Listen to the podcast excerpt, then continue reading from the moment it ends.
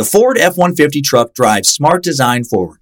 The standard 12 inch productivity screen helps you get what you need done too. And the available Pro Access tailgate improves access to bed and cargo and utilization of the bed, including when towing a trailer. Together with a wider bumper step, it's easier to access the bed and load in tight spaces. And available Pro Power onboard serves as a mobile power source, providing up to 7.2 kilowatts of power to charge a bed full of electric dirt bikes or run an entire job site worth of tools. I'm still driving my 2016 F-150 truck and 90,000 miles in. As long as I keep it clean, it honestly still looks brand new. I've taken it down snow-covered Forest Service roads, taken it out camping, put a ton of miles on it on the freeway, had five adults in the cabin for long trips, and it's been great everywhere. Super dependable. I still love the way it looks, nice and rugged design, but with a super comfortable interior. And I'm still very happy with the quality sound system and heated seats. And since I bought my 2016 F-150 truck, the list of standard amenities that make a truck feel like a luxury vehicle have only grown. Tough this smart can only be called F-150. Find your local Ford dealer at Ford.com. Pro Access Tailgate available starting spring 2024. See owner's manual for important operating instructions. Everybody in your crew identifies as either Big Mac Burger, McNuggets, or McCrispy Sandwich. But you're the filet o fish Sandwich all day. That crispy fish, that savory tartar sauce, that melty cheese, that pillowy bun. Yeah, you get it. Every time. And if you love the filet of fish, right now you can catch two of the classics you love for just $6. Limited time only. Price and participation may vary. Cannot be combined with any other offer. Single item at regular price. Ba da ba ba ba. Could someone nicknamed Dr. Death actually have been a good guy? It's a name befitting a serial killer or maybe a pro wrestling villain. Uh, we've even talked about a serial killer here on Timesuck that had that nickname, Harold Shipman. Today we'll be talking about another Dr. Death, Jack Kevorkian. And Jack Kevorkian would end up dedicating his life's most important work to killing people. Sort of. Born in 1928 as a child of two Armenian immigrants fleeing the Armenian genocide, Kevorkian would soar past the common realm of being your average doctor and squarely into the territory of being a man on the cutting edge of something that was either, depending on your right to die perspective, great or terrible. Fascinated with death from a young age, Kevorkian would become best known for his staunch advocacy of a patient's right to die when they wanted to, especially for patients with incurable terminal illnesses. Out of less than $50 worth of supplies, Kevorkian fashioned a death machine he called the Thanatron, an injection contraption that, with the push of a button, administered a heart stopping dose of the chemical potassium chloride. Kevorkian assisted in the deaths of 130 terminally ill people between 1990 and 1998 as an ardent believer in doctor assisted suicide, sometimes called euthanasia.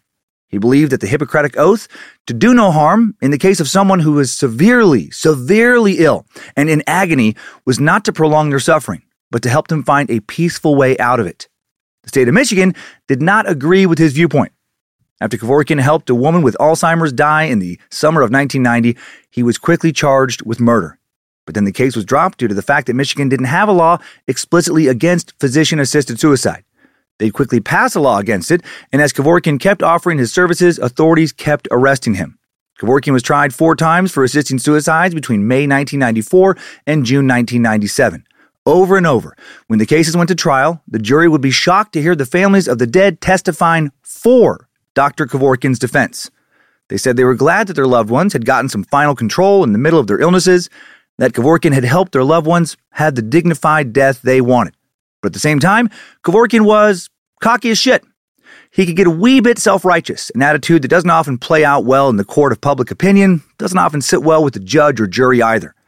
As the cases kept coming and he kept getting more and more national exposure, he would treat patients, help them die, and openly flaunt the law. When he showed up for his later trials, he did so in homemade pilgrim like costumes to protest laws against euthanasia he felt were old fashioned, outdated, puritanical. He went as far as to air an assisted suicide on 60 Minutes, daring law enforcement to stop him. And then they did. On November 25, 1998, Kevorkian was charged with second degree murder and the delivery of a controlled substance, the lethal injection. Because Kevorkian's license to practice medicine had been revoked eight years previously, he was not legally allowed to possess the controlled substance.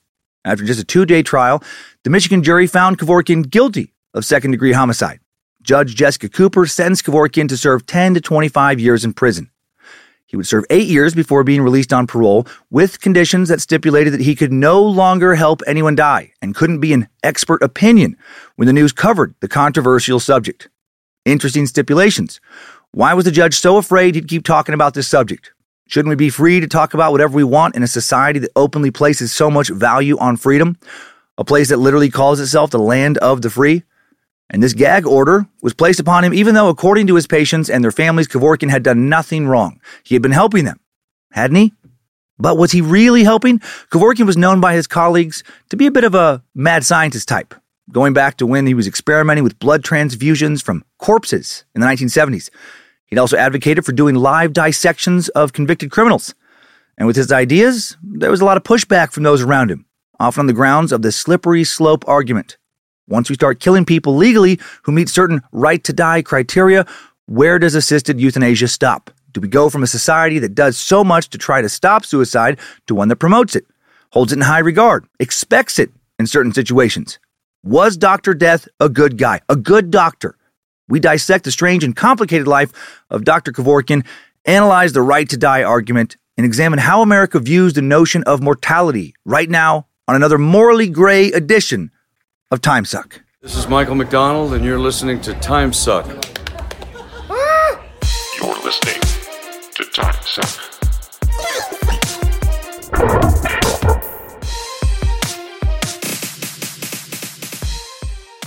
Happy Monday, Meat Sacks. Welcome to the Cult of the Curious. I'm Dan Cummins, a master sucker, Bojangles pooper scooper, Dr. Death's laboratory janitor, Lucifina, a boudoir photographer, and you are listening to Time Suck. Hail Nimrod, hail Lucifina, praise Bojangles, and glory be to Triple M. Uh, recorded this episode right before tickets for our Wet Hot Bad Magic Summer Camp go on sale. I hope there are none left by the time you hear this, but if there are, you can find them at badmagicmerch.com. Come get wet and hot with me and the team this August. More details at badmagicmerch.com. It is uh, it's crazy that we're doing this. Uh, you can also come see me in Charlotte this weekend. I'll be at the Comedy Zone this Thursday, Friday, Saturday, March 24th through the 26th. Hope I had a great time in Atlanta this last week. Uh, guessing I did. Uh, then April 15th and 16th in Tempe, Arizona. April 23rd in Missoula. Uh, that show at the Wilma almost sold out. April 28th through the 30th in Raleigh, and the rest of the spring dates. Uh, just added Springfield, Missouri, May 26th uh, through the 28th, the Blue Room, uh, Milwaukee Improv uh, in uh, June, I believe, adding that date, uh, all at dancummins.tv. Now, last quick announcement thing some merch. This past weekend, I was digging around in Nimrod's closet and I found a box of old PETs from when Nimrod was a principal at Time Suck High School. You remember that? I found it in three different colors. So head on over to badmagicmerch.com to check them out. All the names have faded, so there's room for you to write your own in. And you can tag us on socials with hashtag TimeSuckHighSchool to relive your school pride. Uh, no visible sweat stains, from what we can tell. And now for another topic. Our dear Patreon Space Lizards have voted in after unlocking the voting feature of the TimeSuck app.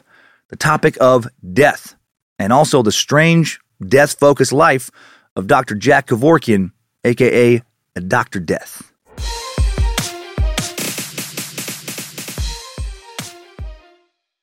Depending on what side of the physician assisted suicide debate you fall on, you might think that uh, Dr. Jack Kevorkian is a righteous hero, or you might think he's a wicked killer. On the hero side of the argument, I mean, Jack did help people. For sure, he did. As a pathologist, someone studying the causes and effects of disease, he did for years and years help sick people get well. And then later, as an inventor and champion uh, for terminally ill patients' right to die, he did what almost no doctor at the time would do. He stepped up and helped people who were in a lot of pain, people typically weeks or months, or sometimes just a you know few uh, short days uh, away from dying, eh, sometimes years. Uh, you know, as a shell of their former selves, and he helped them find some last measure of what they perceived as dignity. Kevorkian's longtime lawyer, Geoffrey Fieger, was a member of the Kevorkian is a Hero camp, and he would once say this about him I've never met any doctor who lived by such exacting guidelines as Kevorkian. He published them in an article for the American Journal of Forensic Psychiatry in 1992. Last year, he got a committee of doctors, the Physicians of Mercy, to lay down new guidelines, which he scrupulously follows. However, Fieger also stated that Kevorkian found it difficult to follow his own exacting guidelines because of, quote, persecution and prosecution, adding, he's proposed these guidelines saying this is what ought to be done. These are not to be done in times of war and were at war. and he was at war with the American government. Uh, essentially, he felt that Kevorkian wanted to do everything by the books, but felt that the books were unfair and outdated. And in order to get to a place where assisted suicide was accepted, Kevorkian had to be willing to sometimes go against the law. And unlike a madman with the thirst for blood, uh, his detractors sometimes portrayed him as, Kevorkian didn't just kill people indiscriminately.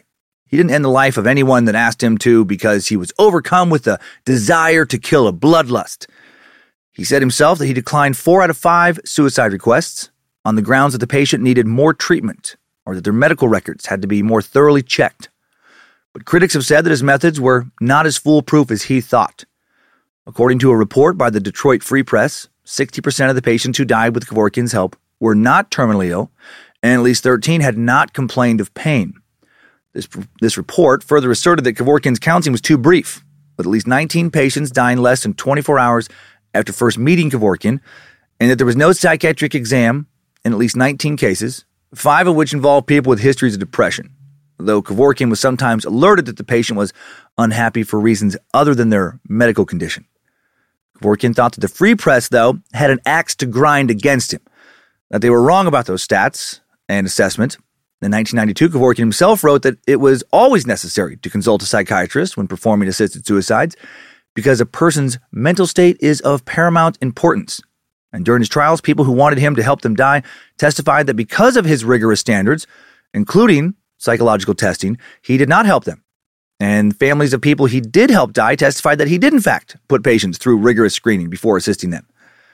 Uh, the Detroit Free Press also reported that Kevorkian failed to refer at least 17 patients to a pain specialist after they complained of chronic pain and sometimes failed to obtain a complete medical record for his patients. With at least three autopsies of suicides, Kevorkian had assisted on uh, showing the person who committed suicide to have no physical signs of disease.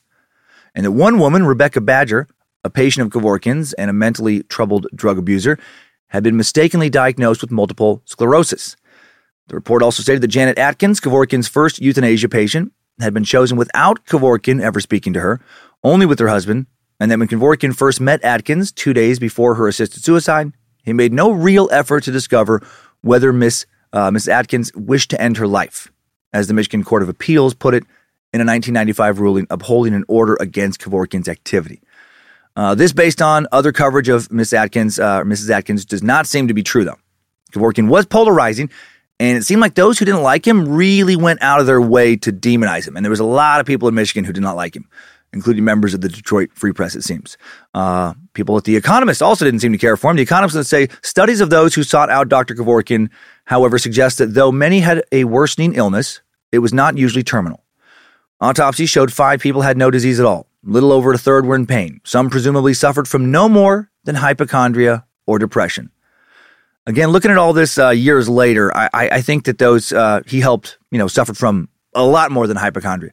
Uh, others would say that maybe Kevorkian was right to help patients out when he did, but that his history of medical experiments made him a shady figure in their eyes. And there's definitely something to that argument.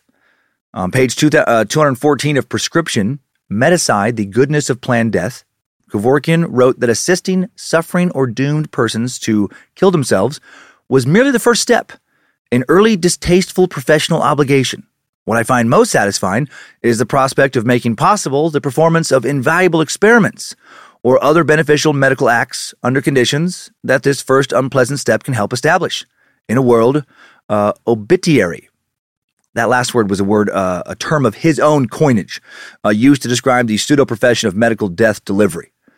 So he can he can come across a little bit as a uh, is a Nazi doctor, medical experimenter in some of his writings, which, uh, you know, obviously is off putting.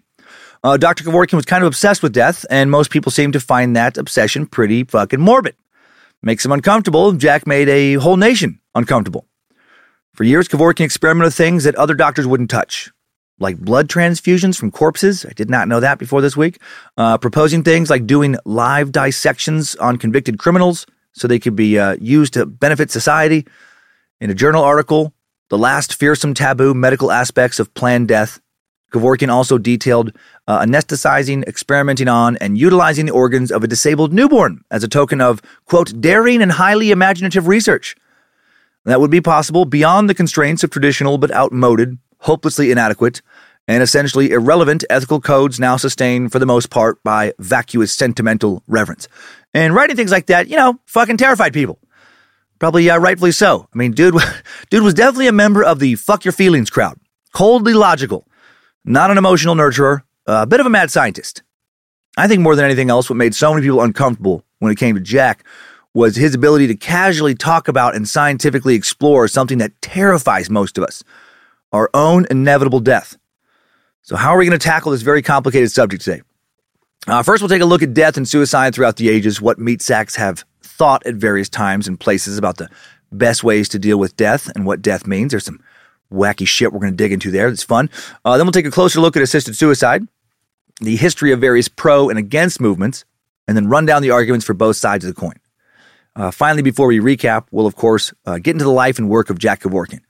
In an experiment field, uh, there are some weird experiments. Uh, blood soaked time suck timeline. So let us begin. Uh, today's topic takes us straight into the heart of something we don't often want to talk about, want to think about death. We spend a lot of our lives either ignoring the knowledge that death is one day coming for us, right? Don't we? It's, a, it's an incredibly upsetting topic for, I would say, the overwhelming majority of people in the culture I'm a part of, at least. American society considered by many academics to firmly be a death denying culture. In general, we don't like to think about it, talk about it. We don't like to acknowledge death as an inevitable reality. While logically we understand that we will die someday, uh, it is generally a topic that is too uncomfortable to discuss or really even dwell on for too long, and we sweep it under the rug. With death, uh, you know, when death does approach or arrive, it, as it inevitably must, Americans often use euphemisms, cute little phrases to make it sound, you know, less, uh, less final, passed on, passed away, uh, even past, you know, just in current use. People don't really die, they expire or kick the bucket. They go to their reward, breathe their last, cash in their chips, meet their maker, depart this life, give up the ghost. You know, there's other terms we use as avoidances. Uh, insurance companies advertise plans designed to meet your final expenses. Uh, once death arrives, its victims are not dead. No, not really. They're, they're loved ones. They're departed. The deceased, the late so and so. British historian Arnold Toynbee even once remarked that death was un American. America is a youth culture that emphasizes beauty, virility, ambition, athletic prowess. The old and the sick, those closer to death, historically been cast aside to the shadows. Go hide somewhere! Ugh! Watching you die reminds me that I will die, and that doesn't make me feel good at all. So please, spare me uncomfortable feelings. Let me make your death about me. Do me a favor. Don't cry or moan too much. It's, um, it's upsetting. Please make it quick for the good of the, for the good of the rest of us. Uh, it's almost as if within this culture, aging, decline, death are things that happen to other people as well, right? Preferably in other countries, not not here, not in the U.S. Come on, we're so alive, we're so we're strong, we're gonna live forever, right? We're gonna figure out how to conquer death before we have to face it. If death feels close, we're just gonna drink more fucking Whipple. Fuck the Grim Reaper edition. Woo! Death isn't real. It's something you know we just see on television. It's it's Hollywood showbiz. We rarely stare in the face.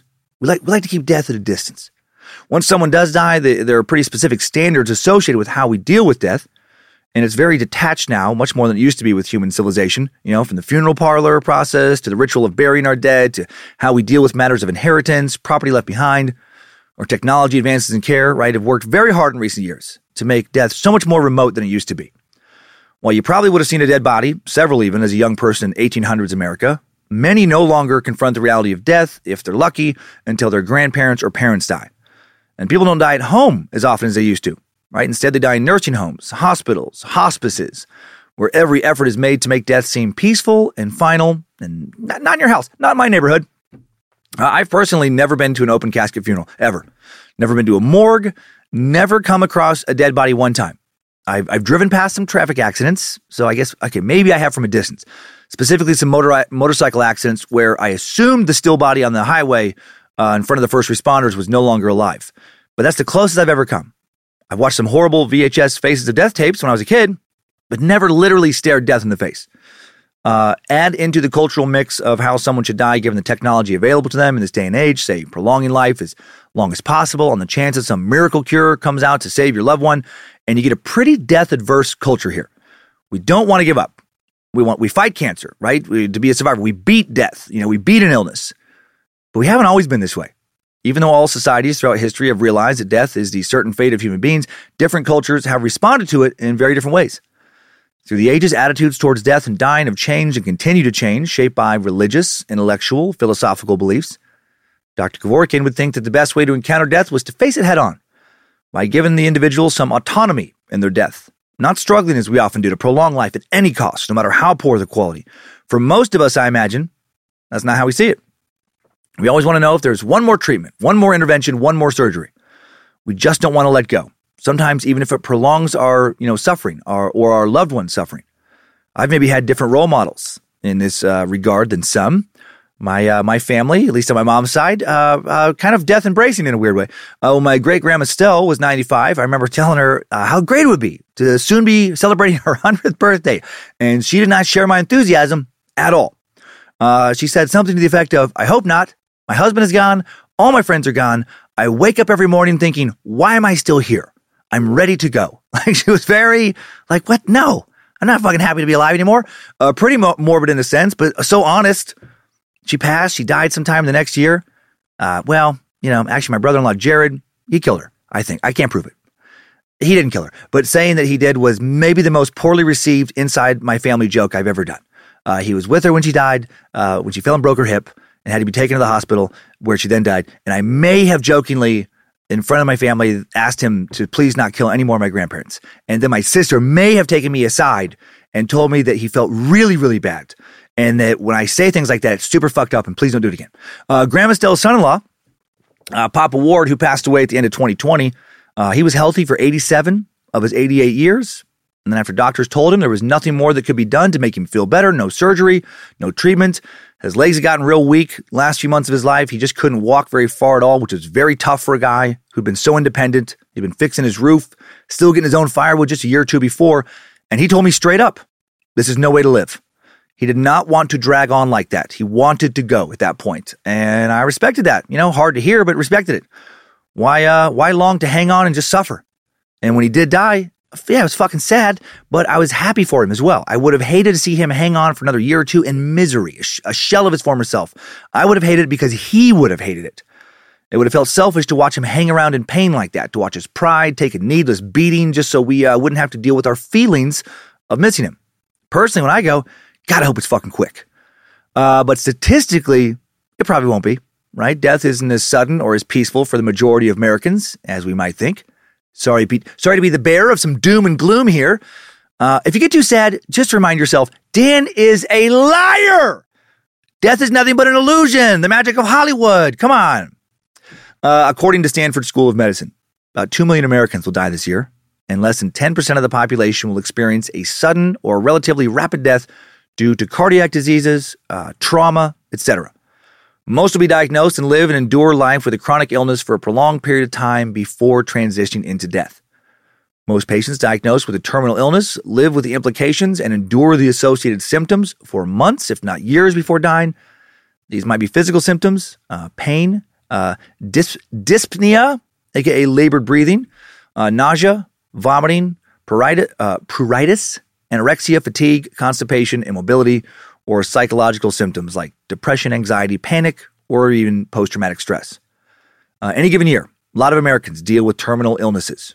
In 2020, an estimated 1,806,590 new cases of cancer were diagnosed in the U.S. alone, and an estimated 606,520 people died from the disease. Uh, the rate of new cases of cancer, based on 2013 through 2017 cases, 442.4 per 100,000 men and women per year. Estimated national expenditures for cancer care in the US in 2018 were 150.8 billion. In future years, costs are likely to increase as the population ages and more people get cancer. Costs are also likely to increase as new, often more expensive treatments are adopted as standards of care. How much of that money is extending the lives of people who are miserable and who have no chance of getting better? There are, of course, uh, other terminal illnesses. In 2020, as many as 5.8 million Americans were living with Alzheimer's disease, Younger people may get Alzheimer's, but uh, it's very rare. The number of people living with the disease doubles every five years beyond the age of 65. This number projected to triple to 14 million people by 2060. Uh, one more two common diseases. Talk about ALS, uh, amya, amyotrophic lateral sclerosis, also known as Lou Gehrig's disease, named after that Yankee baseball legend. Uh, ALS is a progressive neurodegenerative disease that affects nerve cells in the brain and spinal cord. Leaving a person progressively more and more paralyzed. Uh, it's brutal. There's currently no cure. Once ALS starts, it almost always progresses, eventually taking away the ability to walk, dress, write, speak, swallow, breathe, uh, greatly shortening the lifespan. Most people who develop ALS are between the ages of 40 and 70, uh, with an average age of 55 at the time of diagnosis. However, cases of the disease do occur in persons in their 20s and 30s. I'll be talking about one of those in a second. Uh, only half of all people affected with ALS will live at least three or more years after diagnosis. 20% live five years or more, up to 10% will live more than 10 years. Uh, I once went to a wedding about 20 years ago in Spokane, Washington, and also at the wedding was Steve Gleason. Name might be familiar to you. Same age as me, within a few months. Uh, grew up in Spokane, where I was living at the time. Uh, then he went to play football for the New Orleans Saints, which he was doing when I saw him. Uh, special teams star made a legendary blocked punt play for the Saints in their first home game after Hurricane Katrina. There's a statue outside the stadium about it now. When he was in high school, he was a star linebacker, incredible power hitter for the baseball team. Uh, I didn't write this in my notes, but I think it was Gonzaga Prep. Uh, dude was a hell of an athlete. He was jacked. When I saw him, sports were his life. Couldn't have looked healthier. Couldn't have looked more alive. But then, after a long period of declining health, he was diagnosed with ALS in 2011 when he was just 33. He was given no more than five years to live. Well, he's still alive 10 years out, and he seems, based on his Instagram post, to be very fulfilled. But ALS has robbed him of, and I'm not positive of the order of how all of this was robbed from him, his ability to walk, to talk, to move his arms, to move his hands, to eat, to even breathe on his own. He now is in a highly specialized motorized wheelchair. He is able to type and also to you know uh, move his wheelchair by eye movement alone. He can still hear, he can still see, he can stare at different points on the specialized tablet attached to his wheelchair facing him, and that allows him, based on just pupil uh, position, to move his wheelchair. And you can use the same ability to type. It's fucking wild. It's incredible what Steve's doing. He, he's inc- uh, inspirational, you know. But would you want to live like that? with the, with the ability to only control the movement of your eyes. Would you want to have to live like that? Right? If he, if he wanted to die, he would have to have someone help him die. He would not be able to do it on his own. And if you wanted to die, uh, would you want society to label you a quitter, to refuse you that right? Right? You're someone who's given up because they're weak. Should everyone be expected to persevere in the face of almost unimaginable adversity like Steve Gleason? Or should you be given the freedom to say, no, thank you. I've enjoyed my time here. This is not for me. I would rather not. I would like to leave now. Uh, goodbye, everyone. It's interesting to think about, right? Uh, we talked about so much death uh, in the history of this podcast genocide, serial killings, uh, but we've never really addressed it head on, have we?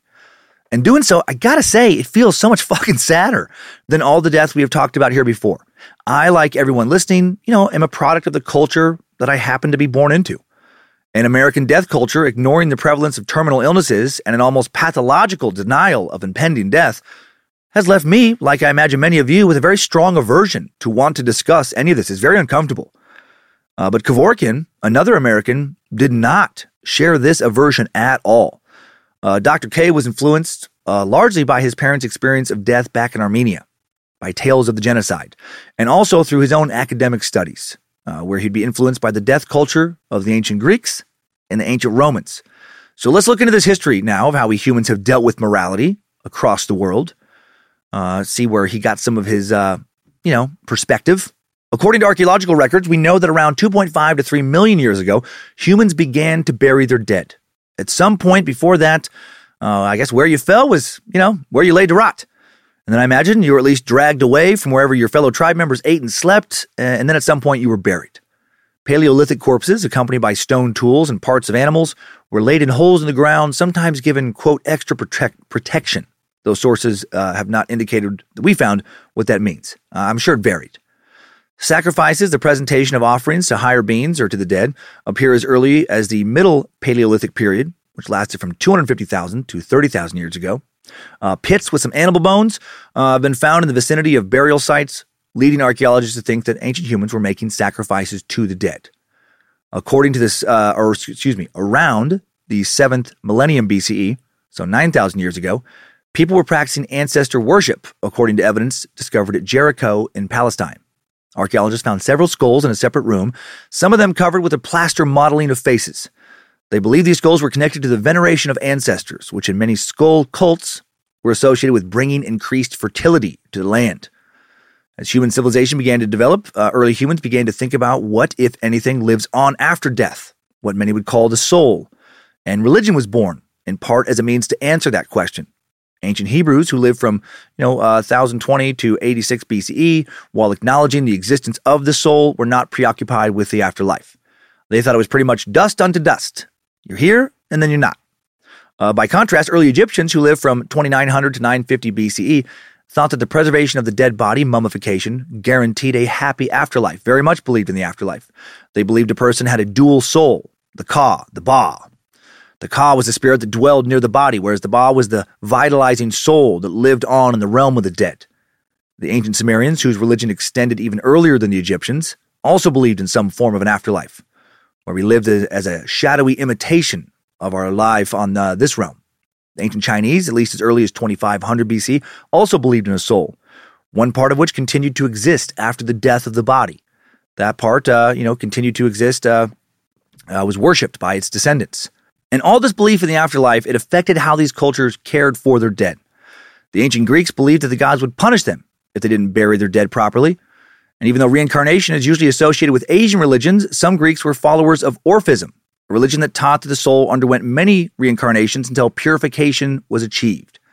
But the vast majority of Greeks believed that after death, the psyche, uh, a person's vital essence or psyche, lived on in the underworld. Greek writers like Homer populated their stories with travels to the underworld and expressed a belief in eternal judgment and retribution after death. This period also saw the rise of Greek philosophers who were also concerned what you should do when death was on the horizon, including what suicide meant. In general, the pagan world, both Roman and Greek, had a pretty relaxed attitude towards the concept of suicide. One early Greek historical person to commit suicide was Empedocles, uh, around 434 BCE. One of his beliefs was that, uh, you know, uh, death was a transformation. It is possible this idea influenced his suicide. Uh, Empedocles died, according to his ancient writings, by throwing himself into the Sicilian volcano Mount Etna, and that is fucking dramatic. I hope his transformation worked out for him. At the very least, he transformed uh, from an able bodied dude into a pile of dead, busted up meat at the bottom of that volcano pit. Uh, other philosophers did not take it quite that far. The Greek philosopher Pythagoras opposed euthanasia because it might disturb the soul's journey towards final purification as planned by the gods. On the contrary, Socrates and Plato believed people should, you know, could, should choose to end their life if they were no longer useful to themselves or the state. Socrates even put his money where his mouth was, choosing to drink hemlock, rather than be executed by the state for his unconventional teachings. Great example of a right to die choice. Knowing that a painful and humiliating, uh, you know, uh, public death was very likely in his future, uh, he chose to leave privately and peacefully. Like Socrates and Plato, the classical Romans believed a person suffering from intolerable pain or an incurable illness should have the right to choose a good death. They considered euthanasia a mode of dying that allowed a person's right to take control of an intolerable situation and distinguished it from suicide, an act considered to be a shirking of one's responsibilities to one's family and to humankind. Ancient Greeks, man, so smart in so many ways, uh, planting those seeds for Western civilization to grow so long ago.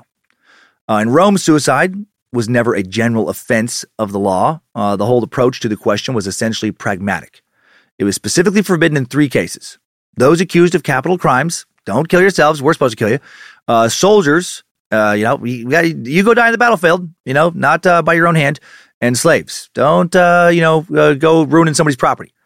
The reason behind all these three was the same. It was uneconomic for these people to die. Right? If the accused killed themselves prior to trial and conviction, then the state lost the right to seize their property. A loophole that was only closed by Emperor Emperor uh, Domitian. Oh my gosh, these fucking Roman names. I always hate them. Uh, Domitian, Domitian, Emperor Domitian, in the first century CE, who decreed that those who died prior to trial were without legal heirs. So, you know, pretty fucked up. Kill yourself before we kill you, and you don't get to pass on your property to your family. Uh, the suicide of a soldier was treated on the same basis as desertion, and if a slave killed himself or herself within six months of purchase, the master could claim a full refund from the former owner. Okay, uh, but in general, outside of those three situations, suicide not a big deal to the Romans. Socrates, Plato, the Romans would be big influences on Dr. K. Uh, not sure the following death cultures also influenced him, but worth taking a look at to gain more perspective on how we humans have historically looked at death and the right to die. Some Mongolian and Tibetan cultures practice, and some still practice, sky burial, the process of placing the body of the deceased on a high, unprotected place to be consumed by wildlife and the elements to return to nature. This is part of the Vajrayana, uh, Buddhist belief uh, the, of transmigration of spirits, which teaches that respecting the body after death is needless. It is now just an empty vessel. During the European Middle Ages, death, with its accompanying agonies, accepted as a destiny everyone shared, and dealing with it happened as a community. Death became a public ritual that involved specific preparations, the presence of family, friends, and neighbors, as well as music, food, drinks, and games. The social aspect of these customs kept death public and tame through the enactment of familiar ceremonies that comforted, comforted mourners. Uh, while some early rituals, death rituals, were similar to the funeral rites we still employ today, other rituals were uh, weird as fuck. In some parts of Europe, human skulls were soaked in alcohol to create a tincture called the King's Drops that was said to be good for gout, dropsy, aka edema, uh, swelling caused by fluid in your body's tissues, and all fevers, putrid or uh, pestil- pestilential, among other ailments. King Charles II of England allegedly paid 6,000 pounds for a personal recipe in the 17th century. What? Imagine doing that today. Just, damn, looks like you got the gout. Uh, don't worry though. I got just a thing for that. Uh, when my grandpa passed, uh, we, we boiled the flesh off his head and then soaked his skull in alcohol and made ourselves a little potion. Here, t- take a few tablespoons, uh, grandpa's skull juice. You'll be feeling better in no time. Uh, some people also used to believe that the blood of the freshly executed was a health tonic, and they would pay executioners a few coins to drink it warm from the gallows. Oh, yum, yum. Oh, drink up. Uh, doing this documented in Germany, Sweden, and Denmark as recently as the 19th century in a few cases. There were all kinds of superstitious beliefs about the magical power of corpses in Europe. Uh, people thought being touched by the hand of a newly dead man could cure ailments. Just before the corpse of James Morgan was cut down at a hanging in the city of Maidstone, England in 1819, the hangman enabled a young woman to stand on the waiting coffin uh, in order to be able to reach up and have the hand of the hanging corpse pass over a swelling on her throat. For fuck's sake. Oh, me, oh, my throat feels better already, it does. A dead man's hand. Nothing gets you swelling down like a dead man's hand. This wasn't that long ago. Uh, many places in England in the 16th, 17th, 18th, early 19th centuries, the hangman would take the hand of the corpse and administer rubbings to patients who sometimes stood in line for that shit at the scaffold. This happened enough that the condemned were aware that their bodies might be exploited minutes after their death, and some would ask, ask their executioners to not allow it.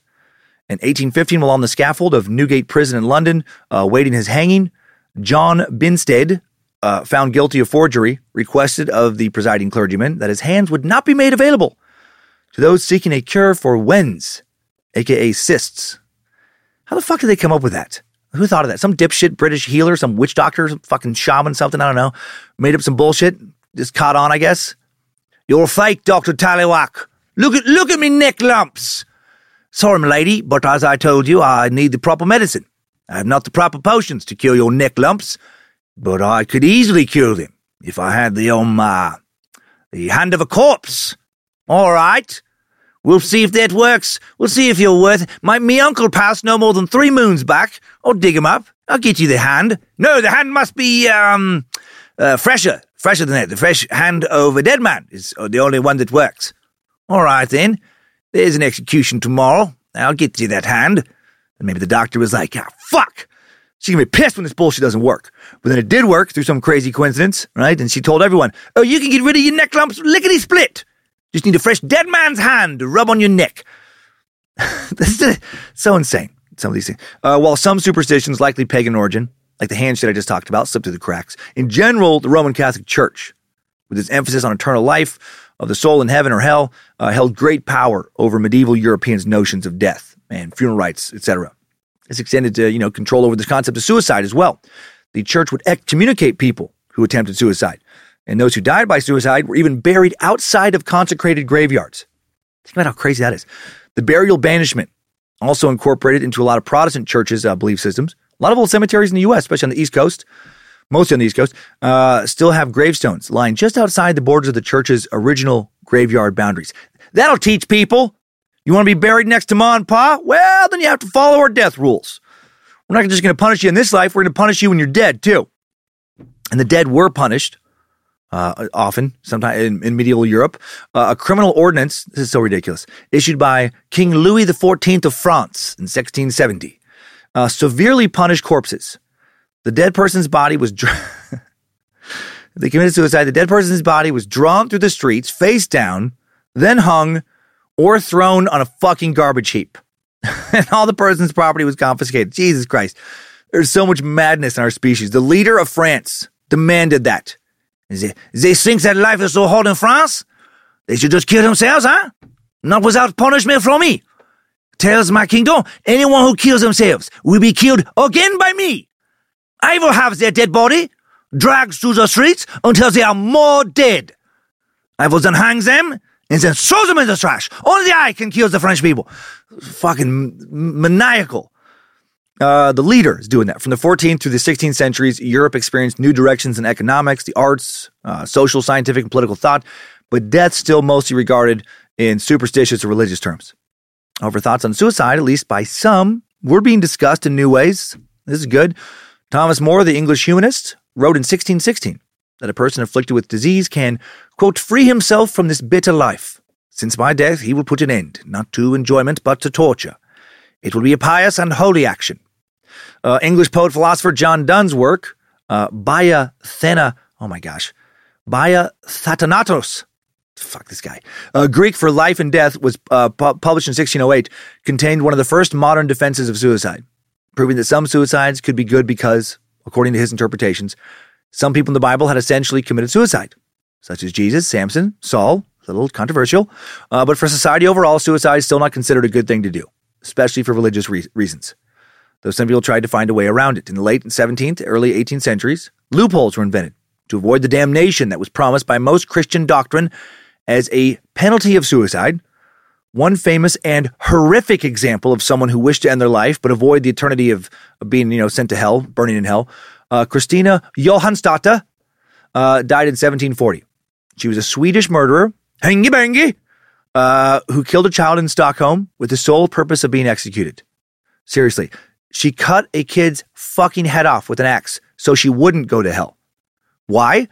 Uh, well, mostly because she was seriously mentally ill.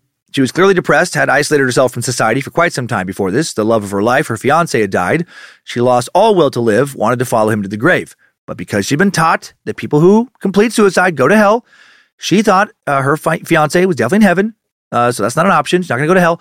So she decided, okay, I can just kill a kid and then beg for God's forgiveness before being executed, and that gets me into heaven. Many a death row inmate have focused on the same loophole. How fucking idiotic and totally fucked. Uh, she is an example of the, those who seek suicide through execution by committing a murder, uh, like a similar to suicide by cop. Uh, by the late 18th century, there was more of a shift from a religious to a more scientific exploration of death and suicide in the Western world, based largely in the rational thought of the Enlightenment. David Hume denied that suicide was a crime as it affected no one and was potentially to the advantage of the individual.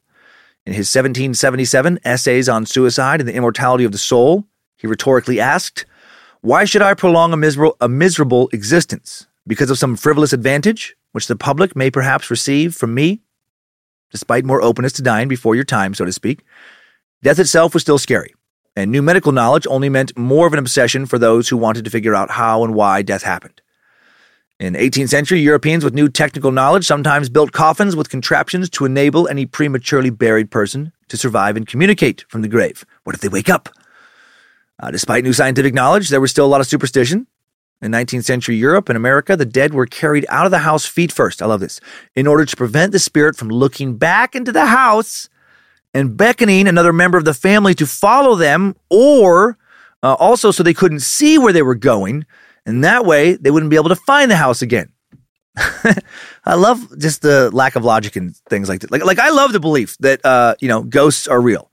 You know, I actually am someone who believes in ghosts, but holy shit, I guess uh, in this situation they're so fucking dumb, right? Like, yeah, they're real, but God, they're fucking stupid. Like, they can't even figure out how to get back into their own house if you just take out their dead body feet first. Where, where, where is it? I didn't look as I left. Uh, mirrors also covered so the soul would not get trapped and be left unable to pass to the other side. Fucking stupid ghosts getting trapped in mirrors. Family photographs also sometimes turn face down to prevent any of the close relatives and friends of the deceased from being possessed by the spirit of the dead. Uh, also, very creepy. Uh, Victorians often took photos of dead loved ones as part of their grieving process. These post mortem uh, photographs became keepsakes that were displayed in homes uh, sent to friends and relatives. worn inside lockets. Oh, sweet Jesus. I wonder if anyone ever had some like dark humor fun with that. I don't think so, but like what like did anyone ever put anything inside the corpse's mouth to to prop it up into some kind of like super creepy, like just way too big dead smile? And if they did do that, did they also just maybe like like glue the eyelids open, like really wide open? So it looked like they were like weirdly excited about their new situation. That's so funny to me. Some big frame photo in someone's living room, just dead, dead, with just a huge manic smile, really wide open eyes, like he just heard some great but shocking news. What? I'm fucking dead? Oh, that, oh that's wonderful news. Uh, also, at this time, family members would typically prepare the corpse for viewing in the in the home, not in a funeral parlor. Uh, that practice would change during the late 19th century. Thank God uh, when professional undertakers took over the job of preparing and burying the dead. They provided services such as readying the corpse for viewing and burial, building the coffin, digging the grave, uh, directing the funeral procession. Professional embalming, cosmetic restoration of bodies became widely available, right? Make them look alive. Looks too, it's too sad if they look dead. Uh, all carried out in a funeral parlor where bodies were then viewed instead of in the home. And so, you know, we really began to distance ourselves from death now. Cemeteries changed too to do that. Uh, before the early 19th century, American cemeteries were uh, typically unsanitary, overcrowded, weed filled places that smelled strongly of decay. Uh, that began to change in 1831 when the Massachusetts Horticultural Society purchased 72 acres of fields, ponds, trees, and gardens in Cambridge and built uh, Mount Auburn Cemetery. This cemetery was to become a model for the landscape garden cemetery in the U.S. that we typically see today. These cemeteries, you know, were tranquil places where those grieving could visit the graves of loved ones and find comfort in the beautiful surroundings. Look at the pretty flowers. Don't think about Nana. You know, they wouldn't have to smell Nana rotting. Oh, God, I can't even imagine going to a fucking nasty cemetery where you just smell decay. Then, with mass printing getting cheaper and becoming more and more common in the 19th century, instructions for how to mourn the dead started to be published. So called mourning manuals became available after 1830, which comforted the grieving with the concept that the deceased were released from worldly cares in heaven and that they would be reunited there with other deceased loved ones. Also in the 19th century, so weird death influenced fashion. The deadly lung disease tuberculosis, called consumption at the time, was pervasive during the 19th century in Europe and the US, as we've discussed in previous episodes. Uh, you know, consumption caused sufferers to develop a certain appearance, an extreme pallor, thinness, with a look often described as haunted that then became fashionable, represented in poetry and literature as a sort of archetype. By the mid 19th century, the romanticizing of death took on a new twist in the U.S. Spiritualism, in which the living communicate directly with the dead, began in 1848 in the U.S. with the Fox sisters, Margaret and Catherine, who lived in Hydesville, New York. We've talked about the Fox sisters uh, a couple times before in Time Suck. Uh, the sisters claimed to have communicated with the spirit of a man murdered by a former tenant in their house. The story spread like wildfire, and the practice of conducting sittings to contact the dead gained instant popularity.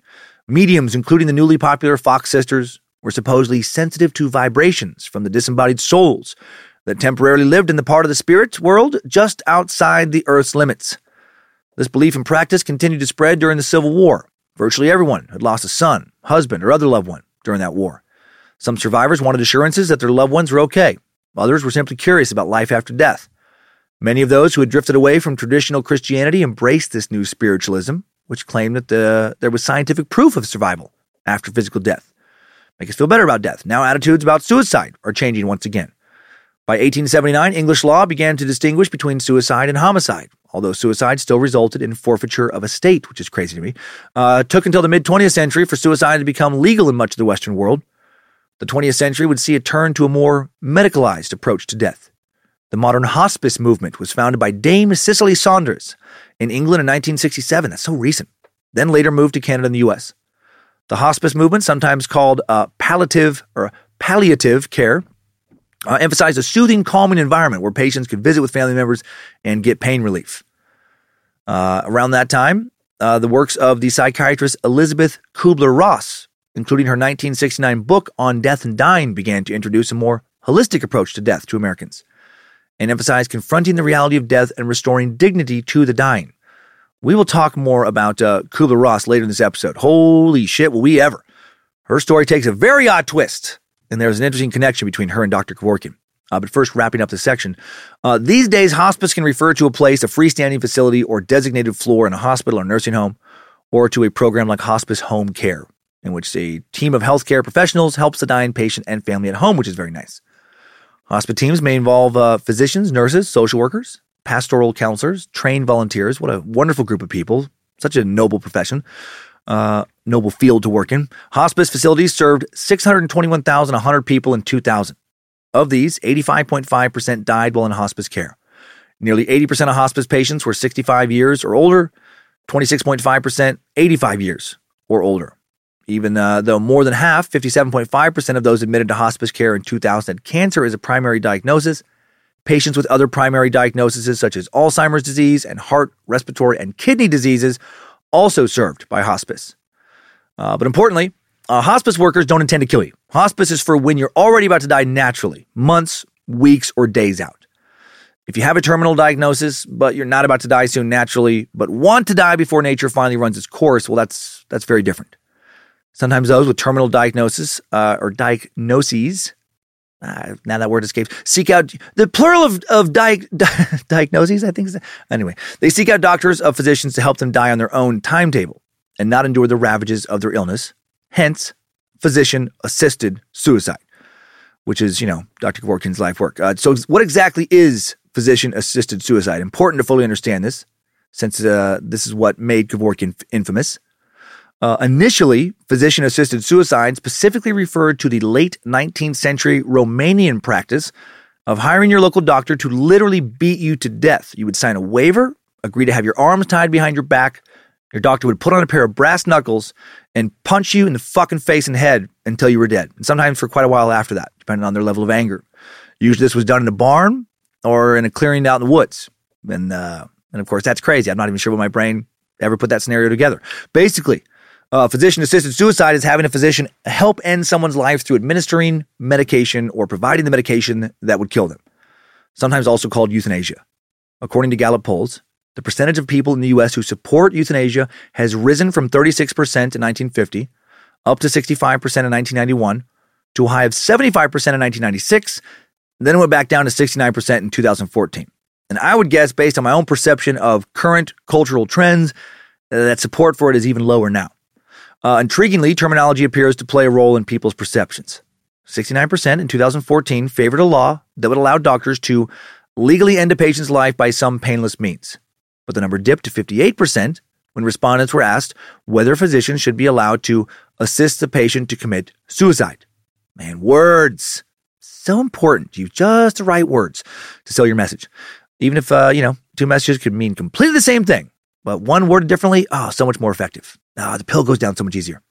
Uh, the 2014 Medscape Ethics Report, a survey of 17,000 U.S. doctors, found that 54% of doctors surveyed think physician assisted suicide should be permitted, up 8 percentage points from 2010.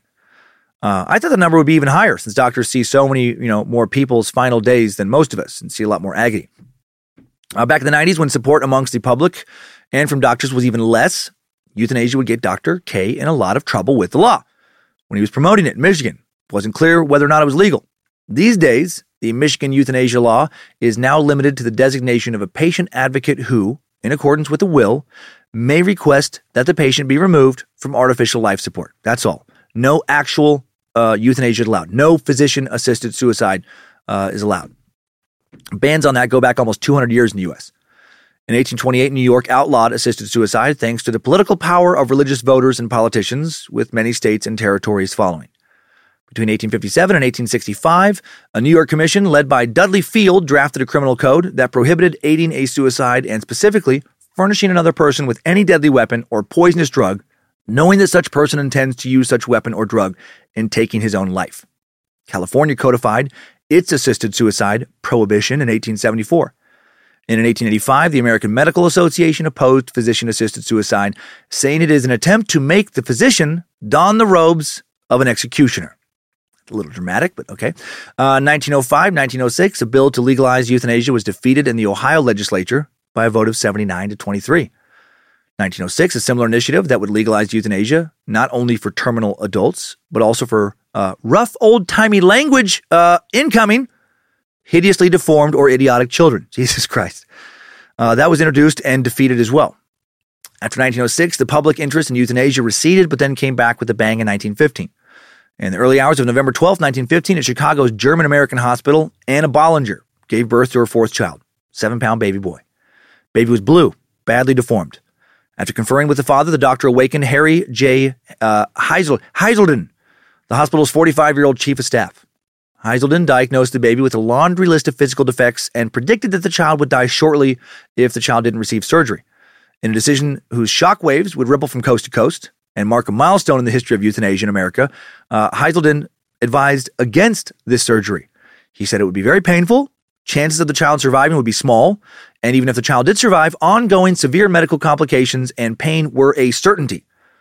The Bollingers tearly, tearfully agreed, and on November 16th, uh, Haiselden called a news conference to announce that rather than operate, he would merely stand by passively and let nature complete its bungled job. The child died the next day amid growing controversy. Haiselden got more Americans than ever before talking about euthanasia. The publicity surrounding his professional conduct inspired other Americans to speak out in favor of letting more old time, very callous language coming, severely deformed infants die for the good of society. Jesus, Jesus Christ. Uh, they didn't fucking, they didn't, uh, they didn't cushion the blow with the language there. Uh, Haiselden demonstrated how support for euthanasia could be nurtured by a cultural climate punctuated by science, naturalism, and humanitarian reform.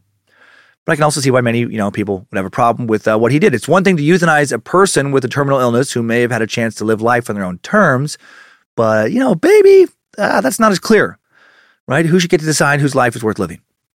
Uh, after subsiding again in the 1920s, the debate about so-called mercy killing caught fire again in the 1930s, making these years a pivotal juncture in the history of euthanasia in America. When the coming of the Depression and more troubled uh, economic times are with it, Americans began talking about suicide and controlled dying. Public opinion polls indicated in 1937 that fully 45% of Americans had caught up with Harry Haiselden's belief that the mercy killing of, quote, infants born permanently deformed or mentally handicapped should be permissible. Again, again, I know that's not in line with today's uh, ethics. 1935, the Voluntary uh, Euthanasia Legislation Society was founded in England by C. Killick Millard, retired public health physician. But then the very next year, a bill to legalize euthanasia was defeated in the British House of Lords. A similar organization, the Euthanasia Society of America, founded in the U.S. in 1938. And then World War II would come along, and a tiny mustachioed maniac would put quite a stain on the concept of euthanasia. As Hitler's war machine marched eastward across Europe, news of Nazi atrocities against mental patients and handicapped children filtered back to America, and Americans now associating all human euthanasia with the evils of the Holocaust quickly turned their backs on euthanasia of any kind. In 1950, the World Medical Association votes to recommend to all national medical associations that euthanasia be condemned under any circumstances. That same year, the American Medical Association issues a statement that the majority of doctors do not believe in euthanasia. But then, just two years later, 1952, the British and American Euthanasia Societies submit a petition to the United Nations Commission on Human Rights to amend the UN Declaration of Human Rights to include, quote, the right of incurable sufferers to euthanasia or merciful death, inasmuch uh, as this right is then not only uh, consonant with the rights and freedoms set forth in the Declaration of Human Rights, but essential to their realization, we hereby petition the United Nations to proclaim the right of incurable sufferers to euthanasia. This back and forth, pro and con, will continue for a while until the 1970s, when, though many are still opposed to euthanasia, patient autonomy as a concept now starts to gain more traction. Patient autonomy especially emphasizes the right to refuse medical care, even life sustaining care. And by 1977, eight states California, New Mexico, Arkansas, Nevada, Idaho, Oregon, North Carolina, and Texas had signed various right to die bills into law. Some are no longer on the books, fucking Idaho, uh, but they were for a while. Uh, why so much back and forth on this issue? So much controversy. Well, at a very basic level, physician assisted suicide goes against the Hippocratic Oath, the vow doctors take to do no harm to their patients and try to heal them. But what if the more humane thing is not to make someone live out the life they don't want to live? What if that would be doing them harm? People who advocate for euthanasia say that the right to die should be a matter of personal choice. It's not about whether or not you morally condone it. It's about not enforcing your morality on others in this area in a legal sense. We are able to choose all kinds of different things in life, from who we marry to what kind of work we do. And I think uh, when one uh, when it comes to the end of one's life, whether you have a terminal illness or whether you're, you know, just uh, in pain for other reasons, you should have a legal choice about what happens to you. Very similar to the pro choice argument concerning abortion to me. Not about condoning abortion, it's about not enforcing your morality on the body of a stranger. It's about freedom. Very disappointed in uh, a bill that just recently passed in Idaho that mirrors the one in Texas. Fucking hate it so much. Couldn't hate it more. Couldn't be more pro choice. Uh, the pro euthanasia crowd also say that when healing is no longer possible, when death is imminent, and patients find their suffering unbearable, then the physician's role should shift from healing to relieving suffering in accordance with the patient's wishes. There are many diagnoses uh, that lead to unbearable suffering. Everything from advanced cancer to dementia to Parkinson's to lung disease to ALS, we talked about earlier. Maybe everyone shouldn't feel pressure to soldier on, no matter what, like Steve Gleason. With certain diseases, like advanced forms of cancer, you have a ticking clock hanging above you. You just wait until you can no longer lead the life you live. Others, like ALS, don't necessarily include death immediately, but they do take away life as you know it. You're trapped in your body, unable to perform the basic tasks that signify your human autonomy, like dressing or feeding yourself. In those cases, advocates of euthanasia say you should have a right to die, to live and end your life on your terms if you don't want to spend your final moments as a shadow of your former self in some ways, and that a doctor should be able to help you do this because it would be humane. They point to countries who have instituted physician assisted suicide, like the Netherlands. Been doing it since the 1980s. The Rotterdam Court in 1981 established the guidelines for when euthanasia can take place, including that the patient must be experiencing unbearable pain. They must consent. There must be no other reasonable solutions to the problem, and that the patient must have been given alternatives to euthanasia and time to consider these alternatives, among others. Since 1981, these guidelines have been interpreted by the Dutch courts and Royal Dutch Medical Association in ever broadening terms. One example is the interpretation of the unbearable pain requirement reflected in the Hague Court of Appeal's 1986 decision. The court ruled that pain, uh, that the pain guideline was not limited to physical pain, and that psychic suffering or the potential disfigurement of personality could also be grounds for euthanasia. That's a very interesting phrasing. Uh, disfigurement of personality. I actually really like that. Uh, all this makes me think about former suck subject Robin Williams, right? Completing suicide after privately struggling with uh, body dementia, erasing his personality. He wanted to end it before he was no longer Robin in any real way, and uh, I can't blame him. Today, euthanasia in the Netherlands is regulated by the Termination of Life on Request and Assisted Suicide Act, passed in 2001, took effect in 2002.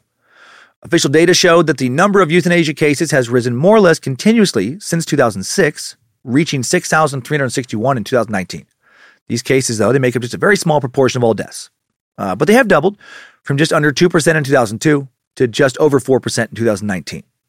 But again, keep in mind, you know, that 4%, many of those people were near death uh, already. Higher rates of euthanasia uh, also associated with higher household income, good self-reported mental and physical health.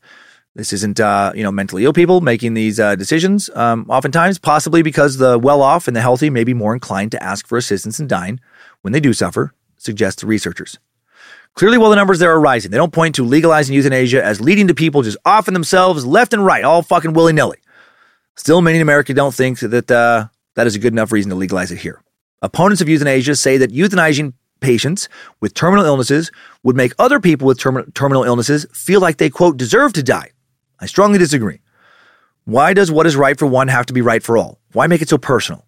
People do this so much, right? I, have told dark stand up bits on stage for years and countless times. I'll watch someone having a good time in the crowd, all fun and jokes. But then one of the jokes happens to hit on something near and dear to their heart, and oh, now it's no longer a comedy show. Now, now it's personal. Uh, if you're listening and you're suffering from ALS, for example, to be clear, I'm not pressuring you to die. Uh, I just think that because of the severity of the, the condition, if you want to die before the disease uh, takes away more of your abilities, you should just be allowed to end the pain if you want. That's all. Very much in favor of personal choice. Not everyone's wired with the ability to withstand it and continue to find uh, enough meaning to make life worthwhile. Uh, opponents also think that seeing suicide as a solution for some illnesses will only undermine the willingness of doctors and society to learn how to show real compassion and address patients' pain and other problems. They say that in states that have legalized assisted suicide, uh, you know, in fact, uh, uh most patients request the lethal drugs not due to pain or even fear of future pain, but due to concerns like loss of dignity and becoming a burden on others, attitudes that these laws encourage. And I say, so fucking what? Aren't those concerns representative of a different kind of pain? Rather than suicide, these opponents want to care for people in ways that assure them that they have the dignity they desire, and it is a privilege, not a burden, to care for them as long as they live. But what if they don't agree? Uh, they also point to the idea that if physician assisted suicide were legal, insurers would encourage suicide now as a way to save money. Well, that's an entirely separate argument. Allowing a patient to choose to die is one thing. Allowing an insurance company to refuse coverage to someone who won't die, that's very different. A lot of different laws would need to be passed. You know, it's a very different argument. I don't think legalizing euthanasia opens up a slippery slope, uh, you know, uh, argument concern, probably instilled in our culture about this topic as a result of past eugenics movements with the Nazis. uh, and that physician assisted suicide is just a hop, skip, and a jump away from uh, you know uh, people being mandated to be killed. Uh, whether that's true or not, these opponents do point out that the Dutch have a system. You know, though that they have one, it's not as cut and dry as you might think. Many Dutch euthanasia cases involve the end of life clinic, a network of facilities affiliated, affiliated with the largest Dutch euthanasia advocacy organizations. Uh, these clinics routinely handle euthanasia requests refused by other doctors and many doctors seem to refuse requests made by those suffering from psychiatric disorders, not physical ailments. Psychiatric diagnosis, not based on an objective laboratory or imaging test, generally more subjective assessment based on standard criteria agreed on by professionals in that field. Some doctors reach conclusions with which other doctors may reasonably disagree. Right? For example, an otherwise healthy Dutch woman is, uh, was euthanized 12 months after her husband's death for prolonged grief disorder, a diagnosis listed in the International Classification of Diseases, but not in the DSM, in the Diagnostic and Statistical Manual of Mental Disorders used by psychiatrists and psychologists around the world. So I get uh, that there's um, a, a, problem with all this. You know, it gets a little loose. It can get looser with um, psychiatric illnesses. Dr. K would never euthanize anyone with a psychiatric disorder, uh, according to him. Uh, but this example goes to show how murky all can be. Whatever your opinion on this may be, you, you certainly can't expect all physicians to, uh, you know, be down with helping someone take their life. That might just go against an individual's ethics, which I get. Uh, the American Medical Association's present day guidelines seem to toe the line between these two ways of thinking. According to them, this is what a physician should do when it comes to assisted suicide. They should thoughtfully consider whether or and how significantly an action or declining to act will undermine the physician's personal integrity, right? Create emotional or moral distress for the physician, compromise their ability to provide care for uh, other patients, also, before entering into a patient physician relationship, make clear any specific interventions or services the physician cannot, in good conscience, provide because they are contrary to the physician's deeply held personal beliefs. Makes sense. Uh, three, take care that their actions do not discriminate against or unduly burden individual patients or populations of patients and do not adversely affect patient or public trust. Fair.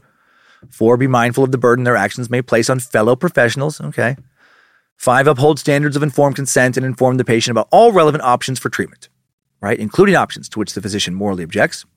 Uh, six, in general, physicians should refuse a patient to a, a refer a patient, excuse me, to another physician or institution to provide treatment the physician declines to offer. Yes. Seven, continue to provide uh, other ongoing care for the patient or formally terminate the patient physician relationship in keeping with ethics guidance. So fair. You know, you got to protect doctors and patients both. Uh, these days, physician assisted suicide, legal in 10 states, and in uh, DC. It's an option given to individuals by law in Colorado, uh, like I said, DC, Hawaii, Maine, New Jersey, New Mexico, Oregon, Vermont, and Washington. Not okay in Idaho anymore. Of course not. So socially conservative here. Fuck me. Drives me crazy. We'll probably be the last state to legalize weed. Le- legalize the devil's lettuce. Good job, Boise lawmakers, you fucking pieces of shit. Anyway, physician assisted suicide is an option given to individuals in Montana and California via court decision. Individuals uh, must have a terminal illness as well as a prognosis of six months or less to live. The specific method in each state varies, but mainly involves a prescription from a licensed physician approved by the state in which the patient is a resident. Physician assisted suicide differs from euthanasia, which is defined as the act of assisting people with their death in order to end their suffering, but without the backing of a controlled legal authority. In states where it's legal, physician assisted suicide, uh, not incredibly common. According to California's 2018 Department of Public Health annual report, 452 individuals received prescriptions, 337 people died after ingestion of dispensed medication between January 1st, December 31st, 2018. For a state with tens of millions of people, that's not a, that's not a lot. Uh, this was made legal from a 2015 law signed by Governor Jerry Brown. Uh, yes. Colorado's Department of Public Health and Environment uh, reported that in 2020, uh, 188 prescriptions for aid and dying medication were written by physicians for patients. And in 145 of those, the medication was dispensed by a pharmacy. Again, that's not a huge number. Oregon's a state many of us seem to associate with physician-assisted suicide, and that's uh, they allowed uh, they've allowed physician-assisted suicide legally there since 1997 with their historic Death with Dignity Act. In Oregon, as of January 22, 2021, prescriptions have been written for a grand total of under 3,000 people, 2,895 and less than 2,000 people actually uh, have taken the prescription, used it, ingested the drugs that were legally prescribed to them under the law. Uh, 1,905. So less than 2,000 in over 23 years. And that includes the deaths of, you know, many terminally ill people uh, who moved there specifically so they could die in a physician assisted way. An important number to keep in mind because some moralists have argued, as I know I've already mentioned, that if you legalize this nationwide, oh my gosh, people are going to be checking out left and right. It's going to be an epidemic of death. But the stats do not back up that moral argument. The stats often don't back up so many people's arguments. Uh, Oregon's Death with Dignity Act would probably not have been passed had it not have been for the national debate stirred up by Dr. Kevorkian, the man who, whether or not you agree with his methods or even physician-assisted suicide in general, you know, brought it to the public consciousness in a big way. Let's now look at his fascinating life and times in today's Time Suck timeline. Right after our mid-show sponsor break. This show is sponsored by BetterHelp. If you suddenly had an extra hour show up in your day every day, what would you do with it? Work out, sleep, read a book, play Fortnite, call your mom, take judo lessons, finally watch all the episodes of Shameless? A lot of us spend a lot of our time wishing we had more time. But why? Time for what? If time was unlimited, how would you use it? The bad news is that you're not going to get that 25th hour. But what you can probably do is reprioritize where you spend some of your time.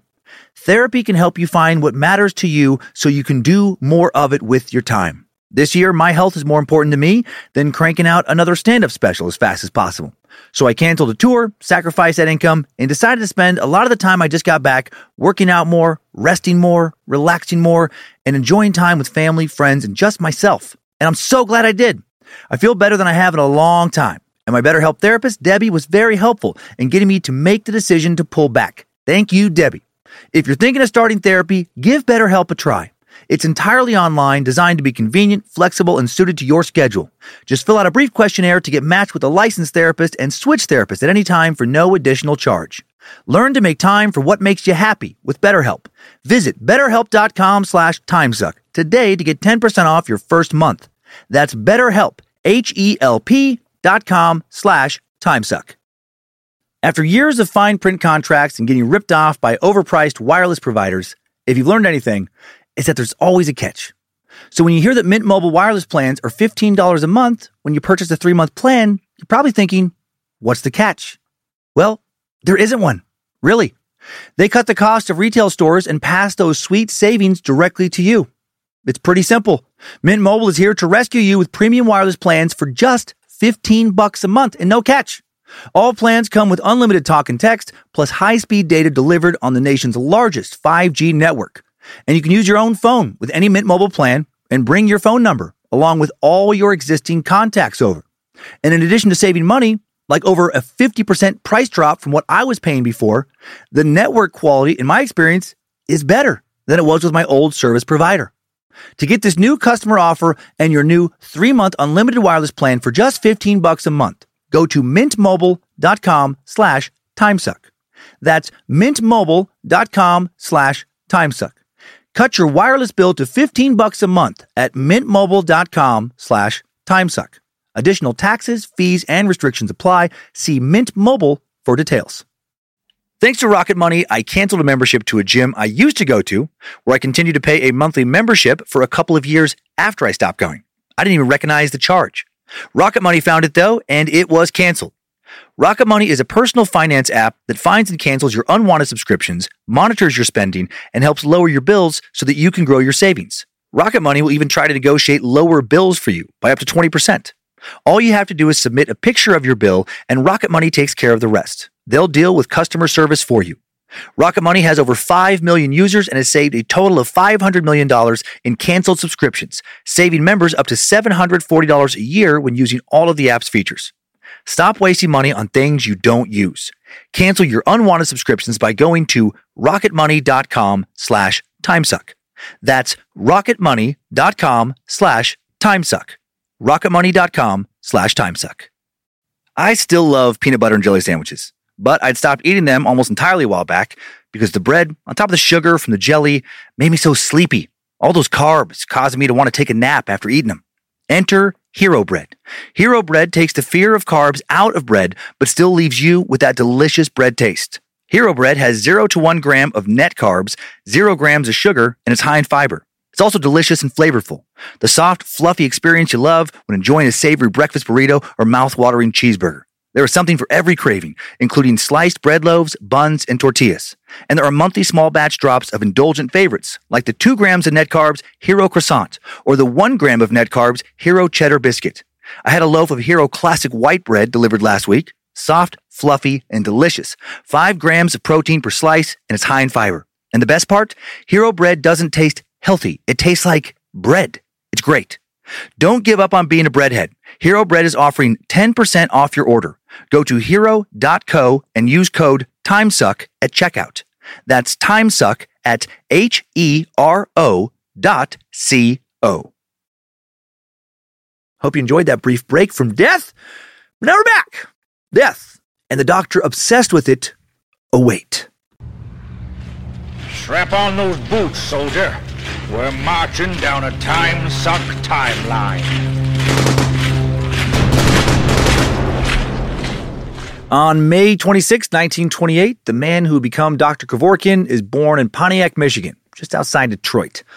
Murad Jacob Reaper Kevorkian. I may have added the Reaper. Uh, his parents were Armenian immigrants from present day Turkey. His father, uh, Levon, uh, so sorry, I think I said Armenia earlier. Arme- Armenian, but from an Armenian community in Turkey. Uh, his father, Levon, uh, Levon, was born in 1887 in the village of Pasan, and his mother, uh, Satanig, born in 1900, was born in the village of Godvin. As you might remember from our episode on the Armenian genocide, the turn of the century, uh, really not a good time to be an Armenian in Turkey or near Turkey. Uh, luckily, uh, Levon got the fuck out. He made his way to Pontiac in 1912, where he found work at an automobile factory, made sure to send money back to his family in Armenia. He enrolled at a night school to improve his English, learn mathematics. Uh, Levon would even uh, build the house where Dr. K was born.